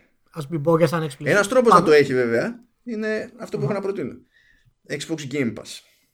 Ακούγεται χαζό, Ε, Xbox Game Pass. αλλά έχουν, έχουν καλή διαλογή τίτλων. Έχουν φυσικά όλα τα Halo. Βασικό. Ναι. Και αυτό βολεύει σε περίπτωση που έχει κάποιος Xbox ή του φύτρωσε τώρα το Xbox, ρε παιδί μου. Μπορεί να μην έχει παιχνίδια όμως. Αλλά θέλει να περάσει καλά. Αυτό είναι μια, μια εύκολη λύση. Και ε, μόνο μιας είναι και πιο προσιτή λύση εδώ που τα λέμε σε σχέση με το πηγαίνω και του αγοράζω παιχνίδι, ξέρω εγώ, του άλλου. Είναι καλό δώρο. Είναι καλό δώρο. Δίνει πρόσβαση πολύ καλή. Και για σας ίδιους δηλαδή και για σε όποιον το. σε όποιον το Επίσης Halo. Και, Α! και, και, ε, όχι, λέω, θέλω να σου πω, Game Pass, Halo. Έχει τα Halo και έχει και τα Gears of Δηλαδή, εντάξει, ας πούμε, Ναι, εντάξει. θα μου πείτε έχει και βέβαια, τα Gears Forza. of- Δεν πειράζει. Δεν πειράζει. Το Halo, το Halo να το παίζεις έτσι με λίγο χιονάκι, λίγο κρυάκι, ένα τζάκι, ξέρω εγώ και τα λοιπά και να παίζεις Halo είναι πιο καλό. Αλλά Gears of War τώρα το Χριστούγεννο είναι λίγο δύσκολο. Με, με το που ξεκινήσει το πριόνι, ας πούμε, τελείωσε. δεν είναι, δεν είναι. Δεν παίζουν, ο κόσμος δεν παίζει με το gun. Το handgun όπως, έ- όπως έπαιζε εσύ με μένα μάλλον και όπως έκανε sniper με το πιστολάκι. Χρησιμοποιούν το πριόνι κανονικά. Εντάξει, και εσύ τώρα πώ κάνει έτσι. Αυτό, αυτά τα πετύχαινα στο. Δεν, το, δεν τα πετύχαινα αυτά τόσο στο Gears of War. Τα πετύχαινα στο Halo ODST από όλες τις πιθανές τέλος πάντων επιλογές και για κάποιο λόγο μου έβγαινε στο ODST. Οκ, τέλος πάντων. OK. OK. Αυτή μια, α- αυτές είναι οι ιστορίες που πρέπει να μοιραστούμε για το χριστουγεννιάτικο επεισόδιο. Σίγουρα. Από αυτά θα, θα, θα γίνει χαμός του εξευτελισμού. Ναι. έχεις, άλλο, έχεις, έχεις άλλο ένα; Δυστυχώς για σένα έχω άλλα τρία. Πέντε δεν είπαμε. Ναι, και έχω πει τρία. Ε, άλλα δύο. Ναι, αλλά ε, ε, δεν μπορούσα Ναι, να ναι, κάνω ναι, διαχωρισμό σε- σε δύο μεταξύ τους που ε, συγγενεύουν, αλλά ξέρεις. Τέλος πάντων, είναι λίγο, θα, Για θα με πες. καταλάβεις, θα με καταλάβεις. Για να δω. Για να δω. Λοιπόν, αυτό που ξέρω, που βλέπω ότι ισχύει συχνά στην Ελλάδα, δεν ξέρω τώρα τι, ποιος είναι ο κανόνας έξω, είναι να έχουν πάρα πολλοί κονσόλες, αλλά με ένα χειριστήριο. Μμμ. πάρτε του ένα δεύτερο χειριστήριο. Γιατί κατά πάσα πιθανότητα είναι αυτό που τον κρατάει από το να παίξει με παρέα. Μάνο, το ρίχνεις στο συναισθηματικό. Ναι. Και θα, και θα αλλάξω όλες μου τις επιλογές και θα βάλω σε όλα Final Fantasy. Τι, ο- δεν θα- Η αλλάξω. Γιούνα θα λέει, δεν θα λέει Final Fantasy. Final Fantasy 10, Final Fantasy 10, Final Fantasy 10, Final Fantasy 10, Σέμιο. Ωραία επιλογή. Α, αυ- ωραία το Αυτό είναι που χειριστήριο, συγγενεύει με το, με το άλλο, γι' αυτό δεν μπορούσα να τα διαχωρίσω. μπράβο. Μμ. Έστω ότι το έχουμε Σωστό. λυμμένο ρε παιδί μου το θέμα με το δεύτερο χειριστήριο. Ή έστω ότι τέλος πάντων για κάποιο λόγο δεν θέλουμε ή δεν μπορούμε να παίξουμε με, να βρεθούμε στον ίδιο χώρο. Δεν είναι επιλογή. Να, εμείς ας πούμε είμαστε σε άλλες χώρες. Τι να γίνει τώρα; Ναι, Έτσι. ναι. Κάντε χάρη στον εαυτό σας και στον όποιον συμπέχτη. Πάρτε του ή πάρτε δώρο στο, στην πάρτι σας κάτι που να είναι όχι και για κοπ αλλά να είναι φτιαγμένο για κοπ. Έτσι. Φτιαγμένο για κοπ. Είτε μιλάμε για το A Way Out, δεν έχει σημασία που δεν είναι το καλύτερο παιχνίδι των εποχών. Σημασία έχει ότι είναι φτιαγμένο για κοπ. Το Way Out είναι πάρα πολύ καλό και μάλιστα τελειώνει σε ένα απόγευμα. Θα ξεκινήσετε με κάποιον απογευματάκι, ποτάκια, φαγητάκι, έχει ωραίο story, πολύ καλά φτιαγμένο για κοπ. Μέχρι το βραδάκι το έχετε βγάλει και θα, είναι και, θα είστε και πολύ ευχαριστημένοι. Μπράβο. Και τώρα είναι το καταχρηστικό το έκτο. Ναι. Χρειαζόμαστε και Nintendo Labo σε αυτή τη ζωή. Ειδικά άμα παίζουν παιδιά στη μέση. Ε, αν υποθέσουμε ότι είναι η περίοδος του χρόνου που άσχετα με το τι πιστεύει ο καθένας και πώς το αντιμετωπίζει την περίοδο είναι τουλάχιστον η περίοδος που προσφέρει πιο εύκολα δυνατότητες για να βρεθεί μια οικογένεια ως οικογένεια σε ένα χώρο και να έχει ελπίδα να μισοχαλάρωση γιατί να μην πιάσει και κάτι το οποίο το μπορεί να, να, να αποδώσει ό,τι ηλικία και να έχει ο καθένας και να είναι κάτι συνεργατικό. Γιατί το, το, το Nintendo Labo είναι, είναι, είναι σαν την κατά μία είναι σαν την Pixar του gaming. Θα πει κάτι σε οποιονδήποτε. Το Nintendo Labo αξίζει πραγματικά και ούτως ή άλλως είναι και πιο κοντά στην παραδοσιακή έννοια του παιχνιδιου Ε, οπότε μένω μπάρω δύο τριγώνια. ε, που λέμε. Ε, και είναι από τους πιο δημιουργικούς τίτλους που έχει κυκλοφορήσει η Nintendo ποτέ. Ever. Πάρα πολύ ωραία. Πολύ ωραία. Λοιπόν, εγώ θα, θα πιάσω από το Nintendo που είπες τώρα. Έχω πιο diverse ε, λίστα. Λοιπόν, θα πω σε, σε κάποιον να αγοράσει το, το NES το Mini. Δεν έχει σημασία εάν ε, το, έχει, το έχει παίξει παλιότερα ή το έχει κάνει ξέρω και τα λοιπά. Οτιδήποτε δεν έχει κανένα νόημα. Μαζευτείτε 5-6 άτομα, βάλτε το NES και αρχίστε και παίξτε αυτά τα παιχνίδια να δείτε πώς ακόμα παραμένουν σημαντικά έχει απίστευτο χαβαλέ, θα χάσετε όλο το πρώτο level. δεν έχει σημασία. ναι, ναι. Έτσι. Λοιπόν, μην έχετε αυταπάτες. Έτσι δεν είναι τώρα τα παιχνίδια όπως τα φλόρικα της εποχής μας. Ε, και απλά ευχαριστηθείτε το. Οι επιλογές του είναι, είναι πολύ καλές μέσα. Ε, και είναι και πάρα πολύ φθηνό. Επίσης μπορεί να είναι και η τελευταία τους ευκαιρία να το πετύχουν. Ναι. Τουλάχιστον στην Αμερικανική αγορά έχουν πει ότι δεν θα ξαναστοκάρουν. Ναι, ναι, αυτό θα κάνει τον κύκλο του και θα εξαφανιστεί, παιδιά. Μετά μόνο eBay. Και εκεί τιμές. Βασικά, βασικά μετά μόνο Switch, διότι για αυτό το λόγο είναι που το ξεκάνει και η Nintendo τώρα, μην δουλευόμαστε. Σου λέει ότι ωραία, θα πιάσουν οι κολλημένοι, θα ε, ναι, βγάλουν ναι, πράγμα, θα γουστάρουμε, αλλά μέχρι εκεί. Η ίδια η κονσολίτσα όμως είναι, είναι άλλο πραγματάκι. Για όσους έχουν λίγο πιο καλό budget και θέλουν κάτι, κάτι πιο υψηλού επίπεδου κτλ., θα σας προτείνω ένα headset το οποίο είναι το Steel Series το Arctis το 7 το οποίο είναι κοντά στα 150 ευρώ. Το χρησιμοποιώ αρκετό καιρό. Ε, το surround του το simulation που κάνει είναι εξαιρετικό. Ε, για τα χρήματά του δηλαδή στο, στο επίπεδο του είναι πάρα πολύ καλό. Είναι Bluetooth headset για το PC. Η μπαταρία του κρατάει πάνω από μία-δύο μέρες. Είναι σαν σύνολο πάρα πολύ καλό. Είναι λίγο ακριβό βέβαια για αυτό το πράγμα. Ε, για τα χρήματα αυτά. Αλλά Ξεχάστε μετά οποιοδήποτε άλλο headset μόλι το πάρετε αυτό. Θα σας χρησιμεύσει, θα σας είναι. Γενικά, θα, θα κρατήσει αρκετά. σε τέτοιε περιπτώσεις τον ήχο χρειάζεται να είναι και λίγο τροφαντή η επένδυση γιατί κάνει, κάνει όντως διαφορά. Και δεν είναι πράγματα που αλλάζεις μετά, κάθεσαι και λίγο. Το πας τόσο προσωπικά. Ναι, ναι, ναι. Και, και το Arctis 7 είναι στο, στο μεσαίο level, δεν είναι από τα ακριβά headset αυτού του επίπεδου. Mm. Ε, είναι, είναι στο οριακό σημείο, η τιμή του είναι λίγο τσιμπημένη σε σχέση με άλλα headset. Εντάξει, μιλάμε για 150 ευρώ αλλά δεν είναι 220-240 ευρώ, είναι, είναι πιο βατό. Ε, τρίτον, θα πω σε όλους να, οπωσδήποτε να μπουν στο Amazon αυτή τη στιγμή και να αγοράσουν ε, το Witcher Library Edition Volume 1. είναι τα, shoot, είναι τα πέντε πρώτα τα πέντε πρώτα κόμικ του Witcher, όλα τα τεύχη μαζεμένα σε ένα ωραίο hardcover. Οι ιστορίες τους είναι εξαιρετικές, το art είναι πάρα πολύ καλό και φυσικά έχει μέσα τον Geralt. Οπότε δεν χρειάζεται να συζητήσουμε για κάτι άλλο. Είναι πολύ ωραίο, είναι εξαιρετικό σχέδιο. ε, και έχει πάρα πολλές ε, ιστοριούλες ανάμεσα στα τεύχη και τα λοιπά που επεκτείνουν και το lore ε, του κόσμου. Ε, σας το προτείνω επιφύλακτα. Η τιμή του είναι κοντά στα 30 ευρώ χωρίς μεταφορικά από το Amazon και η εταιρεία που το βγάζει είναι Dark Horse Comics. Οπότε είστε ok. Θα σε κοροϊδεύω για αυτή την επιλογή σου φυσικά και ο μόνος λόγος που έχω το περιθώριο να σε κοροϊδεύω είναι επειδή δεν έχουμε affiliate, affiliate links τέλος πάντων προς το Amazon για να βγάλουμε κανένα ποσοστό από το σπρώξιμο του Witcher οπότε δεν με ενδιαφέρει. Να σου πω, έτσι ξεκινάει. Θα τους δείξουμε ότι, παιδιά, εμείς σας κάναμε μια χάρη, κάντε μας και εσείς πια Βάλτε μας επάνω πάνω στο κεντρικό ένα μπανεράκι. Για τέσσερα λεπτά, όχι παραπάνω. Για τέσσερα λεπτά.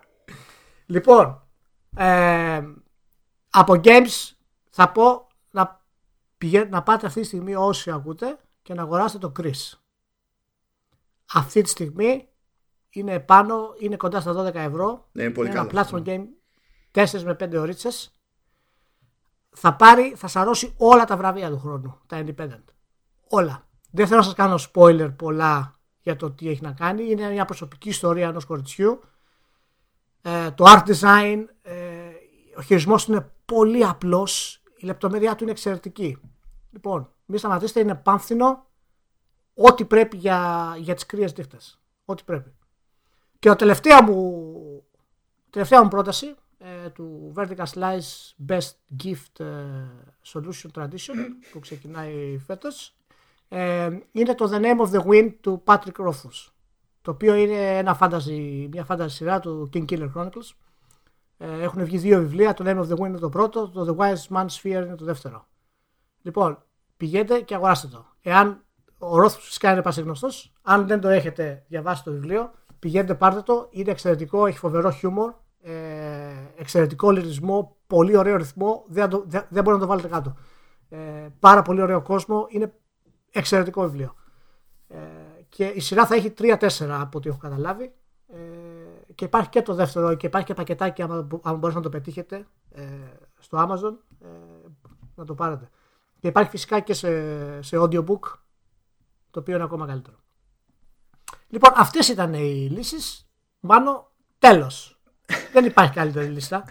Και αυτά θα τα βγάλεις και στη λίστα να τα έχουμε στο τέτοιο και στο facebook και να τα στείλεις και στο Amazon. Θα τα στείλω και στο Amazon. Α πούμε, α, παιδιά, να Ναι, ξέρετε. στείλε- Ναι, ναι. Στείλε και στο Amazon. Πες, παιδ- πες του Mr. Bezos σε μία ώρα και 28 λεπτά άκου τι λέμε για το Amazon. δεν κατάλαβα. Επιχειρηματίας δεν είναι. Λοιπόν, Ναι, θα πεις εντάξει τώρα. Άμα βάλεις τα, τα, τα επώνυμα κάτω, δεν έχουμε και μεγάλη διαφορά. Εντάξει, κάνει μια χάρη. Λοιπόν, άντε τώρα πριν κλείσουμε γιατί έχω τις σημειώσεις ανοιχτές όσο ώρα εδώ πέρα και κάτω από τα, από τα δώρα και τα λοιπά είχα, τσι- είχα τις σημειώσεις με τις βλακίες review που έχουν γίνει και αυτό το, το 8 στο χέλιο του Eurogamer δηλαδή το βλέπω, το έχω γράψει και με εκνευρίζει ακόμα και τώρα μετά από τόσα χρόνια. Άλλος ένας λόγος για Xbox Game Pass, λοιπόν. που- ότι- για να καταλάβετε γιατί Ακριβώς. είναι γελίο του που έβαλε το, το 8 στο Halo το Eurogamer. Λοιπόν, την άλλη εβδομάδα ε, ελπίζουμε να είμαστε πάλι κοντά χωρίς να καταστρέψουμε τα πάντα. Ε, λοιπόν, θα σου πω, κανώς να κάνεις edit το podcast μου, αυτό σου λέω. Ναι, εντάξει, θα κόψω, κοίτα, θα, θα κόψω όλα τα σημεία που μιλάς εσύ μόνος σου και θα μαζευτεί όλο. Κοίτα, αν είναι να πέσει κάτω από ένα 20, το δέχομαι. το δέχομαι. Θυσία θα γίνω. Η θυσία. λοιπόν, να είστε καλά και θα τα πούμε στην άλλη εβδομάδα σε ένα άλλο podcastάκι πάρα πολύ γρήγορο και καλό. Τα λέμε λοιπόν σε μία εβδομάδα από τώρα χοντρικά. Τσάου. Γεια, γεια.